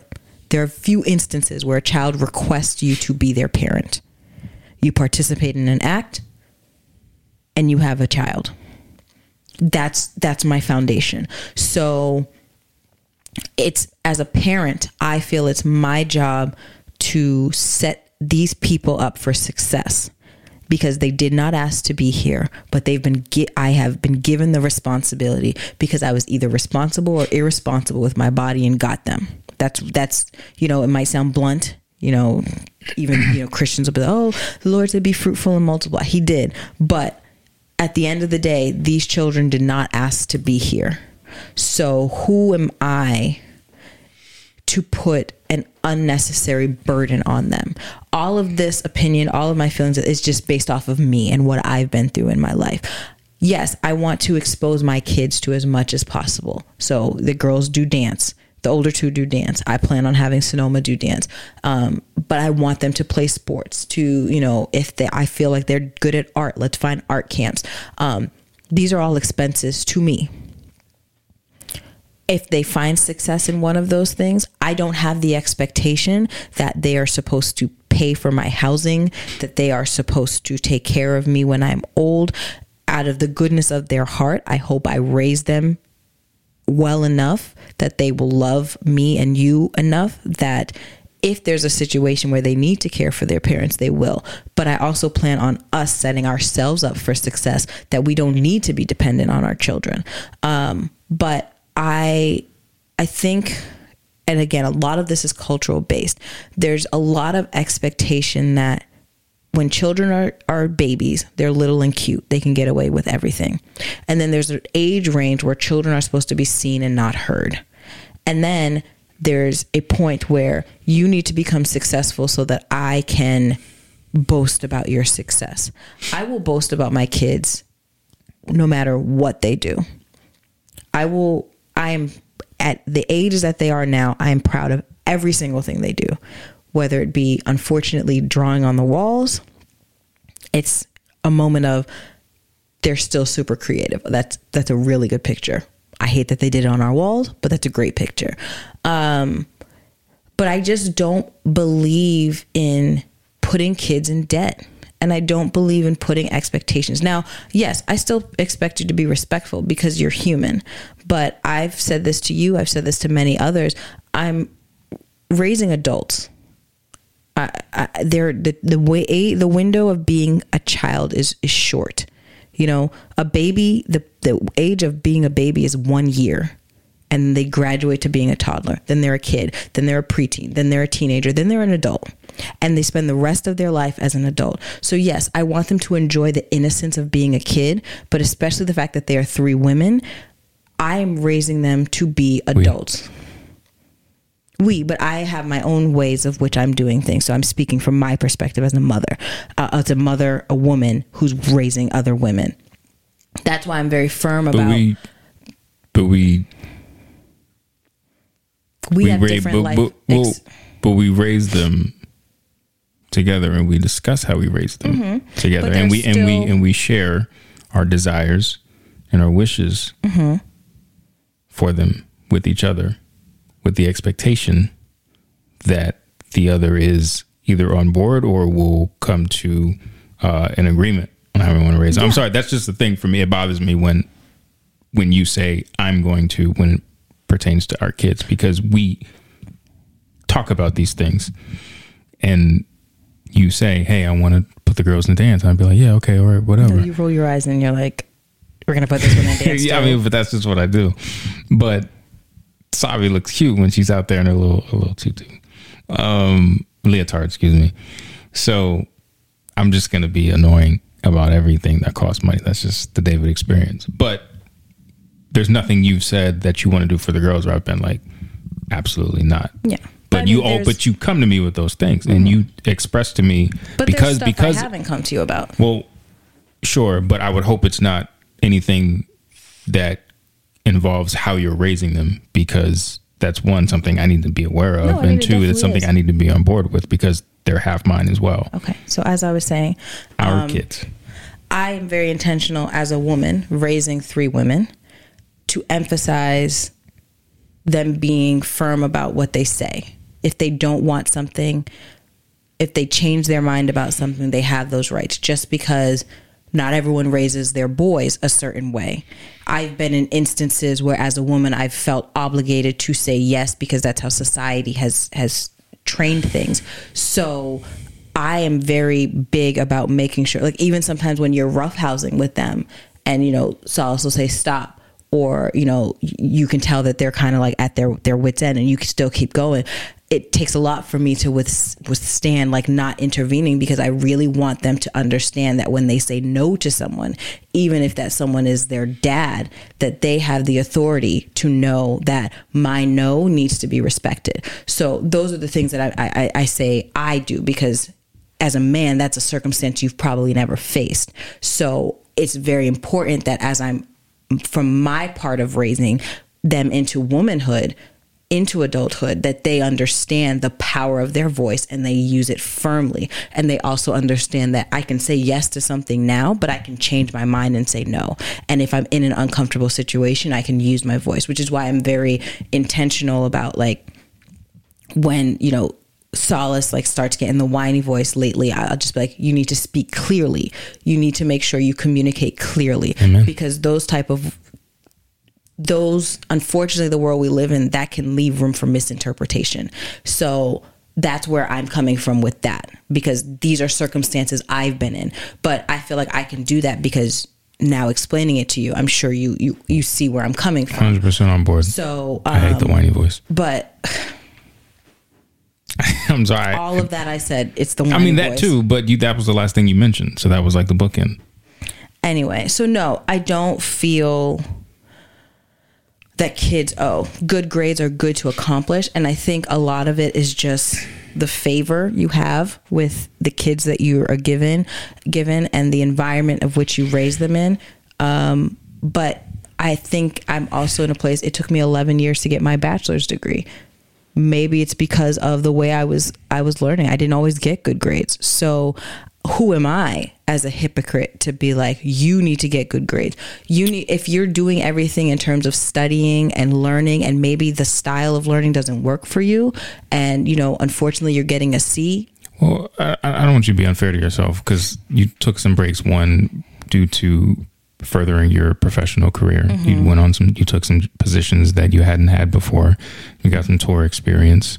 Um, you saw some really big professional success, and once you got to a place where you felt like we were stable, you said you wanted to go back, but then you had been gone so many years that you weren't quite sure what you wanted to go back. So there was a feeling out process in terms of what major you wanted to have. So you changed majors, and then that actually set you back because credits don't transfer things like that. So it, I don't.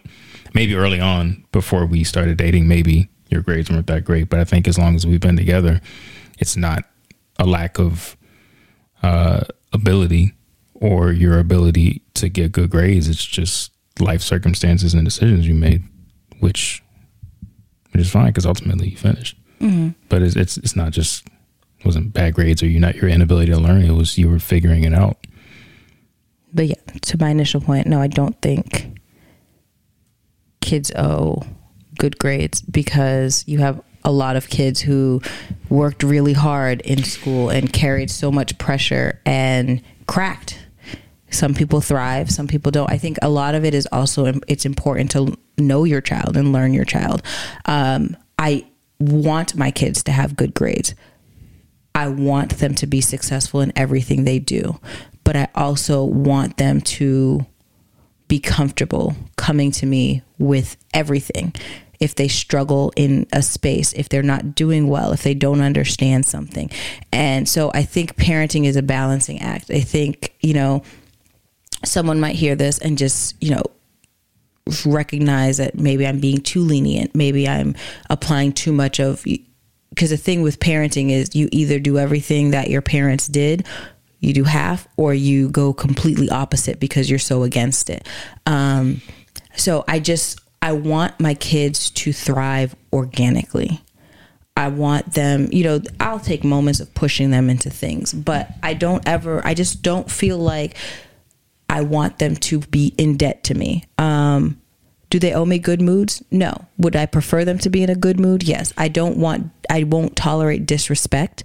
Um, but we're humans. Even as adults, we have bad attitudes. And I think that's maybe where people will struggle with with my perspective is that I try to because I'm focused on raising them as adults because we know that they're only going to be children for 18 years per society and then they become adults and they spend the rest of their life in adulthood I think it's natural to for them to be able to express when they're not in a good mood.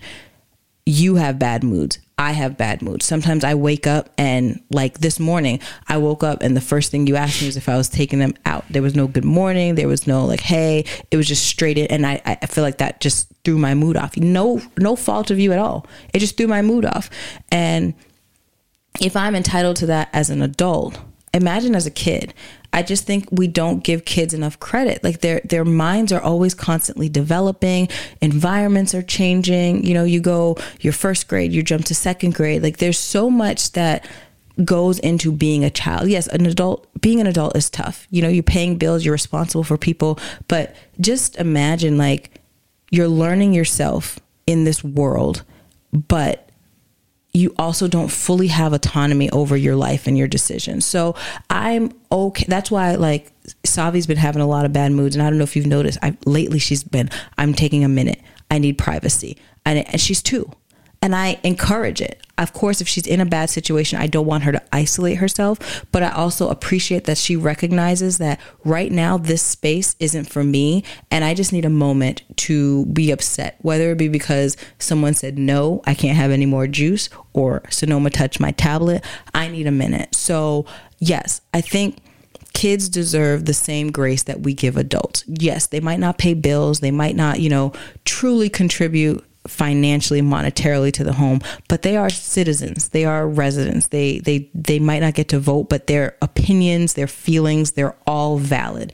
And we can't say that feelings are valid and not respect when someone's in a bad mood um, and not send someone and send someone away when they're in a bad mood. Because when we're in bad moods like we still sit on the couch and our bad mood is around everybody. So no i don't feel like they owe they owe us that. Um they don't need to love every activity.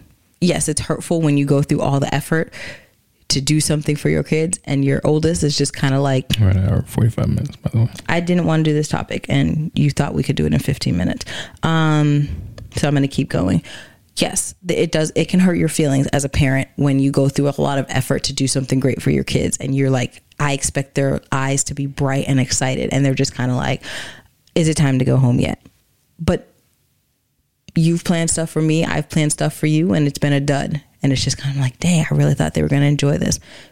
We're human. We have feelings. Like your feelings don't graduate when you get to a certain age. You have the same babies have bad moods, babies get like everybody, every age group at any point of time, you have all the feelings that carry you throughout the rest of your life. It's just a matter of knowing how to interpret it. Um, I've never really been one to force the kids to eat. I think that that's that channels obesity. Like I want you to have a few bites here and there. I think you're confused over why I wanted to talk about this. It was more the general theme of children not owing adults anything, not necessarily oh, line by well line. talk, say something. Don't just sit there quiet. I well, I get in trouble when I interject because then I'm interrupting you, and then it becomes a thing. But as a woman, I like to make sure my thoughts are understood. Fair point, but um, that's a bit of that's the that's the internal struggle I have with interrupting because then it could be seen as rude. Whereas sometimes I'm just trying to steer us back on course. Not that we were off course, but I think you misinterpreted what I wanted us to discuss. Okay. Interpret it for me. Uh, were you were considering that you were going line by line on the meme? I'm pretty sure that you misunder or misinterpreted what I wanted, which is fine because I just put it on there. I didn't actually um, give any sort of guidance so that's my bad. Mm-hmm. So I apologize. This is me trying to correct that by stopping you from going line by line. I've gone through most of it. So hour forty six minutes. Okay, it's gonna be a two hour episode. Um. So first things first. Um. I think, and, and this this might actually be cultural for once. I know like normally when you say that, I roll my eyes because I feel like sometimes it's kind of like a cop out. But in this case, I believe it absolutely is true. So, because my parents, I would imagine, or at least when they were raising me, maybe now because they're old and progressive and, and seasoned. Um, but when I were raising me, I'm pretty sure that they would say, yes, I owe them because of what they've done for me. Right. Feel like their O is different from the O that you express. So, and that's maybe where that's where the culture comes into play because there's no way that um, my parents would allow me to carry the kind of that kind of debt like through my adult life. Um, that they made all these sacrifices, so now I got to be ultra uber mega successful and you know pay all the bills and blah blah blah blah blah. They they wouldn't ask that. Um, so I concede and don't agree with that whatsoever. Like I don't I don't feel like when Solace is 25, she should be like, man, mom and dad did this for me, but I'm not like I'm not doing better than they were. Like I'm not making all this money. I'm not I'm not able to buy them a car yet. I'm not able to pay off their mortgage, so I'm I got to keep going until I can do that. Like I would never want her. I would never want that thought to get anywhere near her mind, let alone be in it. So, um, kind of the first I'm hearing of it, although I heard a, a semblance of it, probably like um, uh, some residuals of it this past week. When, when did we come home? Saturday, Sunday, when we were talking on the uh, on the patio. You were kind of telling me about um, your retreat and some of the things that you battle with. But um, first, I've heard like you feeling like you walk around with debt because of how your parents, specifically your dad, um, things that he said to you or whatever. So I'm sorry. Sorry about that. Uh, and let me know how I can support you through that and obviously keep going. Um, talk, talking about it in therapy and whatnot. But, um, and this is with me agreeing with everything that you said in terms of how we raise our kids. Uh, but I do think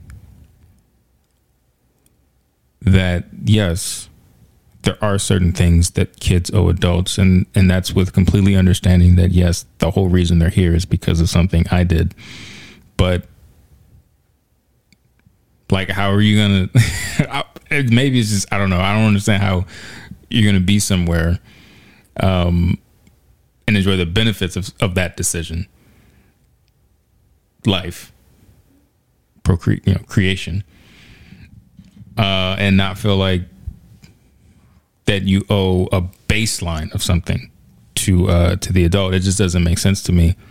Um and i know that that's adult logic when when we're talking about kids, but that's where the instruction comes from. Mm-hmm. You instruct them, you um, you teach them things, teach them manners. You let them know how you run your household, how they're to act when they're in that household, and how they act when you leave.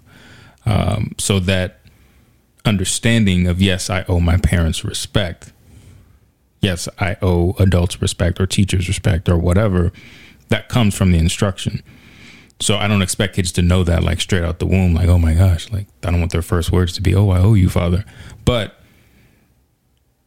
as they get older, and hopefully by us speaking to them as adults, they understand like, hey, this is I'm only able to experience this because somebody has provided this for me. Mm-hmm. So therefore I do owe them at least respect, a yes when when they ask for it because it's part of the instruction. Um, okay, maybe you don't owe me good grades, but when I was growing up, that was the expectation. I owed it to myself, but um, I definitely owed it to my parents because, you know,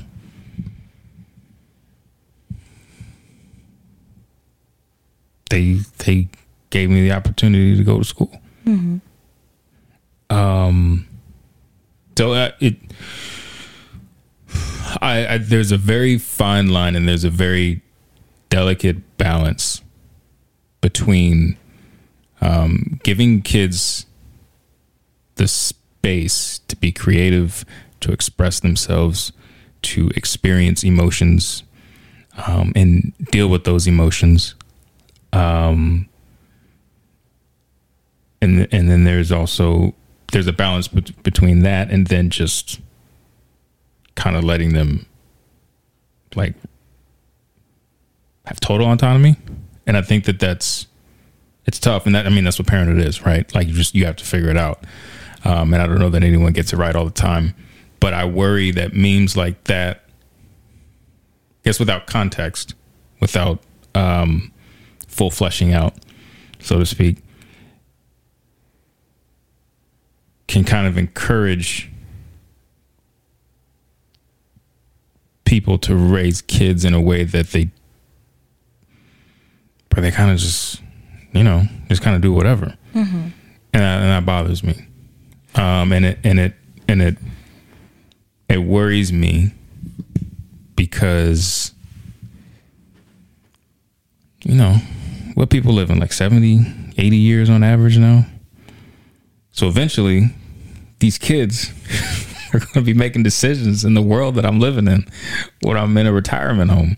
And I want to make sure that these these children I'm having a little bit of fun at this point, but in all seriousness, I mean, how people are raising their kids. I mean, these are the future leaders of tomorrow. Mm-hmm. Uh, as corny as it, cliche as it is, I mean, it's the truth. And where else is leadership going to come from? I mean, eventually, like Mitch McConnell and Nancy Nancy Pelosi, they're to die, and we're to need new people in, in Congress. So, you know, I'm just, I, I, I don't think that kids should like, you know, when we come down, like we come downstairs in the morning, they should like bow down and like worship at our feet. I don't think that that's necessary. I think that that's, you know, obviously wild and outlandish, but um, I, I don't think it's. I don't see anything wrong with saying that. Yes, I I think they do owe me, and you, us as their parents, some things, um, because just like they didn't ask to be here, um, they wouldn't be here if it weren't for us. So I feel like that cuts both ways. Number one, uh, but number two, it's not like you're not being like a a ruthless dictator or an authoritarian uh, by you know setting those expectations for them. Um, that yes, they they do owe you a certain baseline of things, uh, but you can still give them everything that you said, everything that we do give them, uh, the space to grow and, and experience and and whatever. Those things can can exist. I don't think that they're necessarily mutually exclusive. But I have a question before you respond. So you said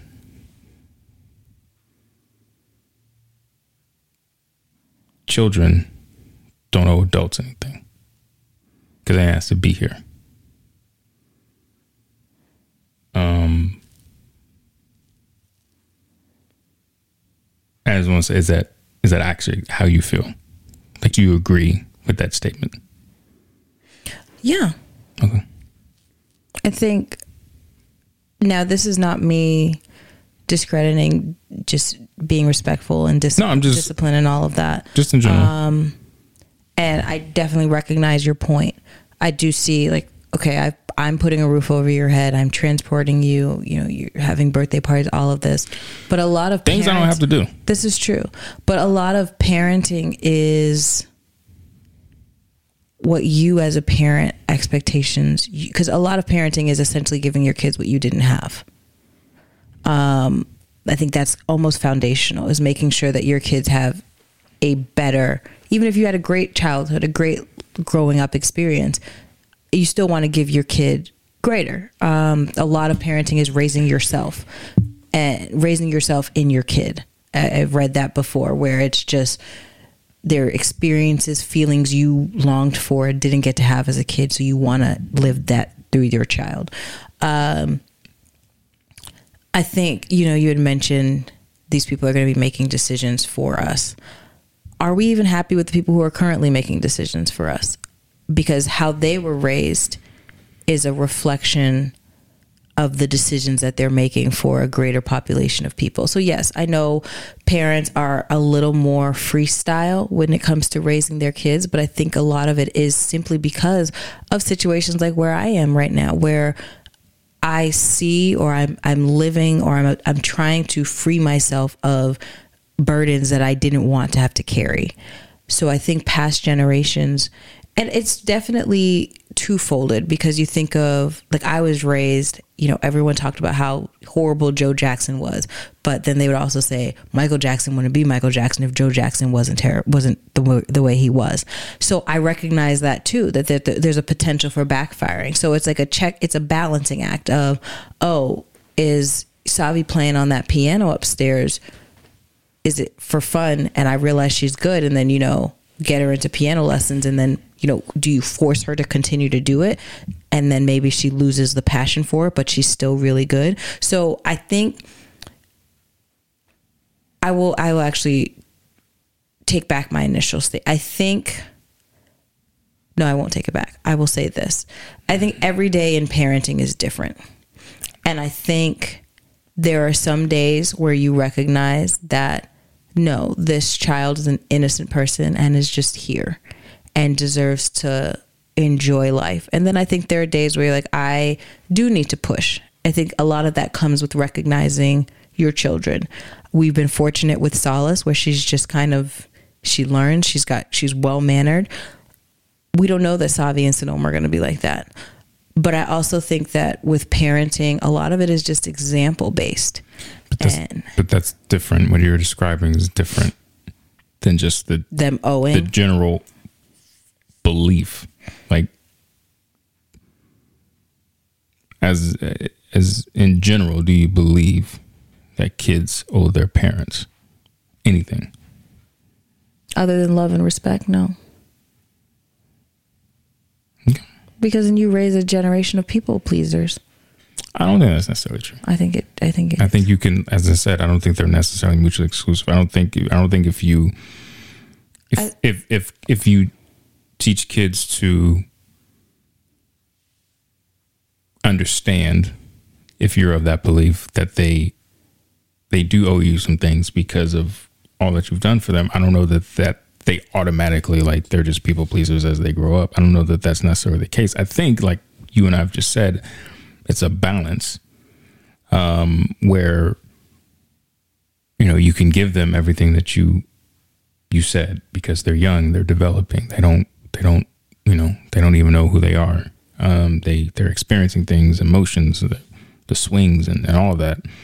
Um all that can happen and them still understand that hey you know i owe it to my mom i owe it to my dad for for certain things. As they get older like right like Salah's um i think knows that all that she experiences because of, of you and I. Um, but you know, as she gets older, she'll start to understand what like a mortgage is, what what uh, what a pay what a pay cycle is. Um, you can't and then go to the store. And, and then she'll be like, "Oh, damn!" Like, But I think that comes with maturity. well, it does, but I'm still saying you can still lay the groundwork for that as their kids through your instruction is what I'm saying. I think that kids like one one of the one of the lines I took exception to was um, they don't owe you a yes, right? Because one of my things is um, and it and I don't know if you realize it when I'm instructing them and I or correcting them and I say, "Do you understand me?" and I need to hear you say yes, and they'll be like, they're like, "No, I need a yes," and I say, "No, I need a yes," and I'll I'll do it until they say yes. Um, they owe me that because I'm their father, and it's my job to instruct them on how to act and what is okay and what is not okay, especially in my house in which they live, our house, excuse me, in which they live. Um, but that's also teaching them that how they're supposed to act it goes beyond these walls. And it evolves beyond these walls because what's expected what's okay it changes depending upon where you are.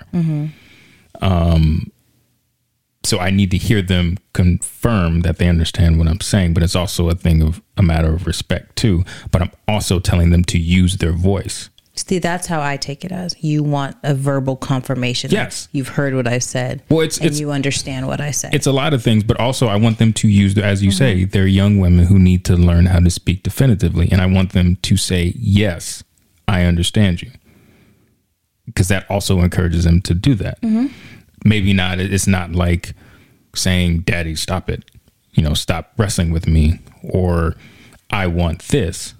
But it's still teaching them, or maybe subconsciously, maybe directly, that to speak loudly and speak clearly when you when you speak. Um, but I feel like yes, they do owe me a yes when I ask for it. Now I'm not just going to walk, be just busting in the room like say yes, like for no reason. And a lot of that is is based on the kind of parent you are. Um, so that was just I, I just took exception to it. Seemed like somebody like the author of the the post was saying children don't deserve children don't owe parents anything And I don't think that's the case.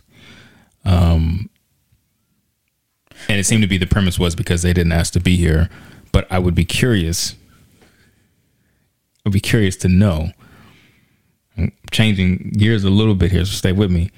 People who feel like if that's the case, that because children didn't ask to be here, they don't owe us anything. Like, so how do you feel about student loans? Because the loan didn't ask to exist, right? You took the loan out, so are you gonna are you gonna take I don't stand it's above me. so are you gonna take you gonna take forgiveness or are you gonna own up and pay the loan? Because loans didn't ask to be here. you went out and saw them. You created the loans. Because I was uh, told uh, but- but- that I needed. So I'm just saying- My parents. I'm just saying- My father used to specifically say. I'm just they used to saying- say, "Bring me my degree." I'm it just- wasn't their degree. It was. I'm just saying. I would be curious to know people who say kids don't owe you nothing because they ain't asked to be here. Well, neither of them loans. So I bet not see you petitioning for ten or twenty G's off. Oh, I'm a petition all day, yeah, interesting. all day, every day. Yeah, I, bunch I of will. you a bunch of hypocrites. I think there's there's a broader conversation that can be had. I'm tired of broader conversations. I think a lot of I'm wrapping up, so calm down. no Um, more I broader, no more broader conversations. A lot of parenting is by example. I don't. I will stand that I don't believe in deading kids. I think that neither. childhood, especially before double digits, deserves an innocence, an innocence of exploration, an innocence of self discovery. And I think if you are favored to raise your kids well, they will get to a point in their life where they recognize all the things that you as a parent are doing on their own. sure. I don't think you as a parent should have to put the extra burden where they carry it. Like I think I, I hear interviews of like basketball players who always call their mom moms. Um, but they're like, my mom's, you know, work two jobs. My mom's Why this. don't don't do that? I just no, but Don't- no, I'm that. saying that No, because they no, don't don't make assumptions. Um, I'm saying that because they have they've gotten to a place of success and they recognize they got to that success because of the sacrifice their mothers made for them. No, you said No, My please don't put words or make assumptions as to why I said what I said. I'm just saying. Usually, when they're interviewed, that's exactly how they say it. That's how they reference their mom. Okay, but let so me. But, that's but how no, I want it. no, no. I get to respond. This is my podcast too. Okay, so as a black man, I'm going to let you know how sometimes it feels when people attack us for the way that we speak, because that's Um, how that's how moms are referred to by certain black men. In I'm certain in certain neighborhoods, athletes. yeah, and those black athletes come from those same environments. But you're like, no, them. I'm just I'm- letting you know that's that because some it's like the Laura the Laura Ingraham thing when she went after Le- LeBron and KD, the shut up and dribble. A lot of people that's the only part of the quote that they remember. But if you watch the segment, which I did, the whole segment, she was attacking them because of the way that they spoke. And that's one thing that a lot of people do when they see a successful black man, they find ways to attack him because they've got wealth. So we got to find something else to attack them on. So what I'm letting, I know that you're not doing that, but what I'm telling you is, is that other people do it. Okay. So that can be triggering. in this context, is what I'm trying to let you know. People. I'm I know. letting you know the interviews that I've heard from people such as a LeBron, a Kobe, uh, you know, these Yeah, significant how they- that's basketball, their moms. football player. Yes, so That's I'm how they speak. That's but the point that I was trying to make is they do interviews and they recognize that their mom has sacrificed for them. And Yeah. and I'm quoting what I've typically heard is they'll say my mom's did this my mom's did that. And I don't ever get the context from them that while my mom was doing this. She was also saying like you owe me this. And when you get your first million you Mm-hmm. buy me a house. They buy they do these things out of the goodness of their heart because they recognize the sacrifice that came with maturity to see it. I don't think a seven year old a nine year old can look and say oh my parents are doing all of this for me and i owe them. I think you get to a certain age or you even into adulthood where you finally look back and that's when you realize like wow the only reason why i'm who i am today is because the sacrifices of my mom or my dad. Yeah. that's the whole that I was trying to say, but I was quoting what I've heard in interviews. no, but but also what you said was like, I don't know why they say it like that. You you did that, right? I did. Okay, so that's the part that that is triggering. It doesn't I matter. I don't know why they say it like that. and I'm, but I'm, because that's just how they speak. Like even, I even I refer to my mom as, as mom sometimes. That's how black men refer to their mom. okay, I'm not a black man. I know. I'm giving you insight, but I'm also letting you know. Be careful That how it you. can be triggering. I'm also letting you know. Be careful how you how you reference it, and how you speak about it, because there are other people out there who try to attack black people in general, Mm-hmm. right? But specifically, black men for how they speak in their diction. I'm not doing this. So I'm just letting I'm just letting you know. Be careful. Okay.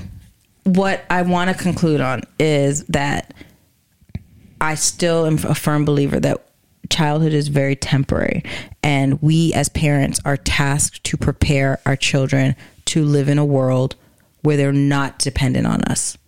And I think even, you know, if you do a, Bible, a biblical reference, you know, it says, raise up a child in the way to go. go, and when they grow, depart from it. They Sure. will not depart from it. So I think I, st- when I think of that and reference that scripture, it's futuristic. It's instilling now everything the child needs to be an ex- be a successful adult. And I think part of that is not weighing them down with things that they owe. As someone can also probably come back and be like, spare the rod, spoil the child.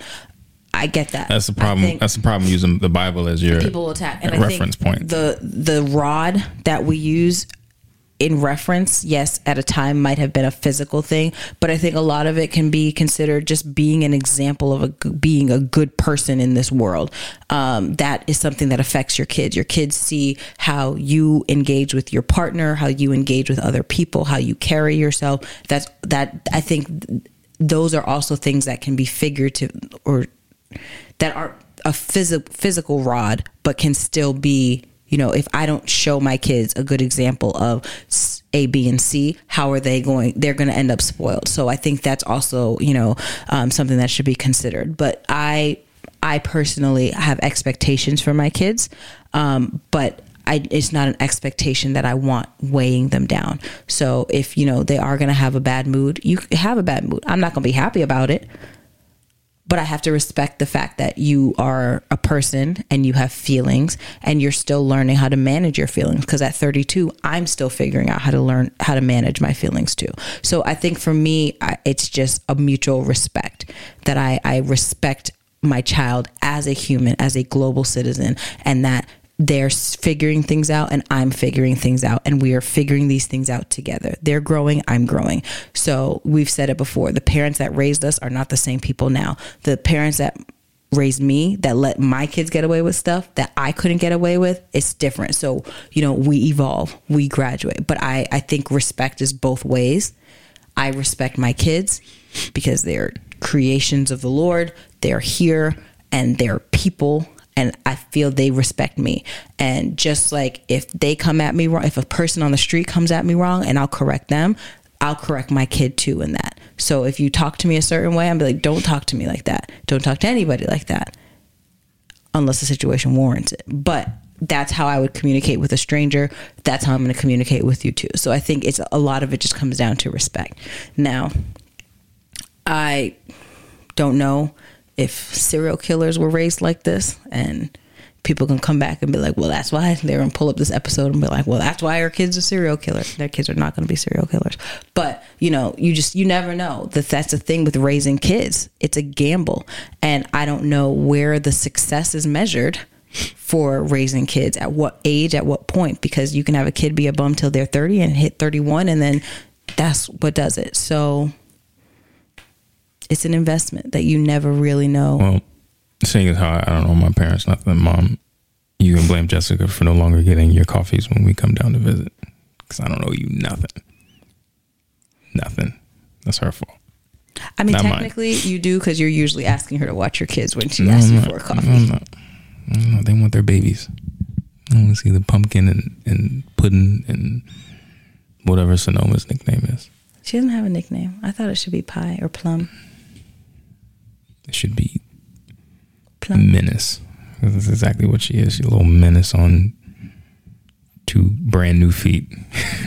the way she was shuffling around here. She is- She's a two- she's a little, shuffle. Um. So yeah. So we take two weeks off. You get a whole two hour episode. Yeah, you got an hour for each week. Fresh you go. vibes, which is going to be a pain to edit. Good lord, but you know You got it. We press on. Um, Like us on Facebook, follow us on Instagram, subscribe if you're not subscribed, share with a friend. Give us your feedback on your thoughts. I thought this was going to be a lighter episode, but you know, we hit you we hit we hit some some heavy topics. So give us your feedback, share your opinions. We'll try to get back at you, but we thank you and appreciate you for listening. We appreciate every member of the Vibe Tribe. Take care. Peace. we out. Couldn't have said it better myself. Going through some growing pains. Yeah. Nothing but some growing pains. Yeah. Hey, hey. I done came way too far, can't stop me now. I done came way too far, can't stop me now. I done came way too far, can't stop me now. I done came way too far, can't stop me now. Can't stop me now. Can't stop me now. Yeah, I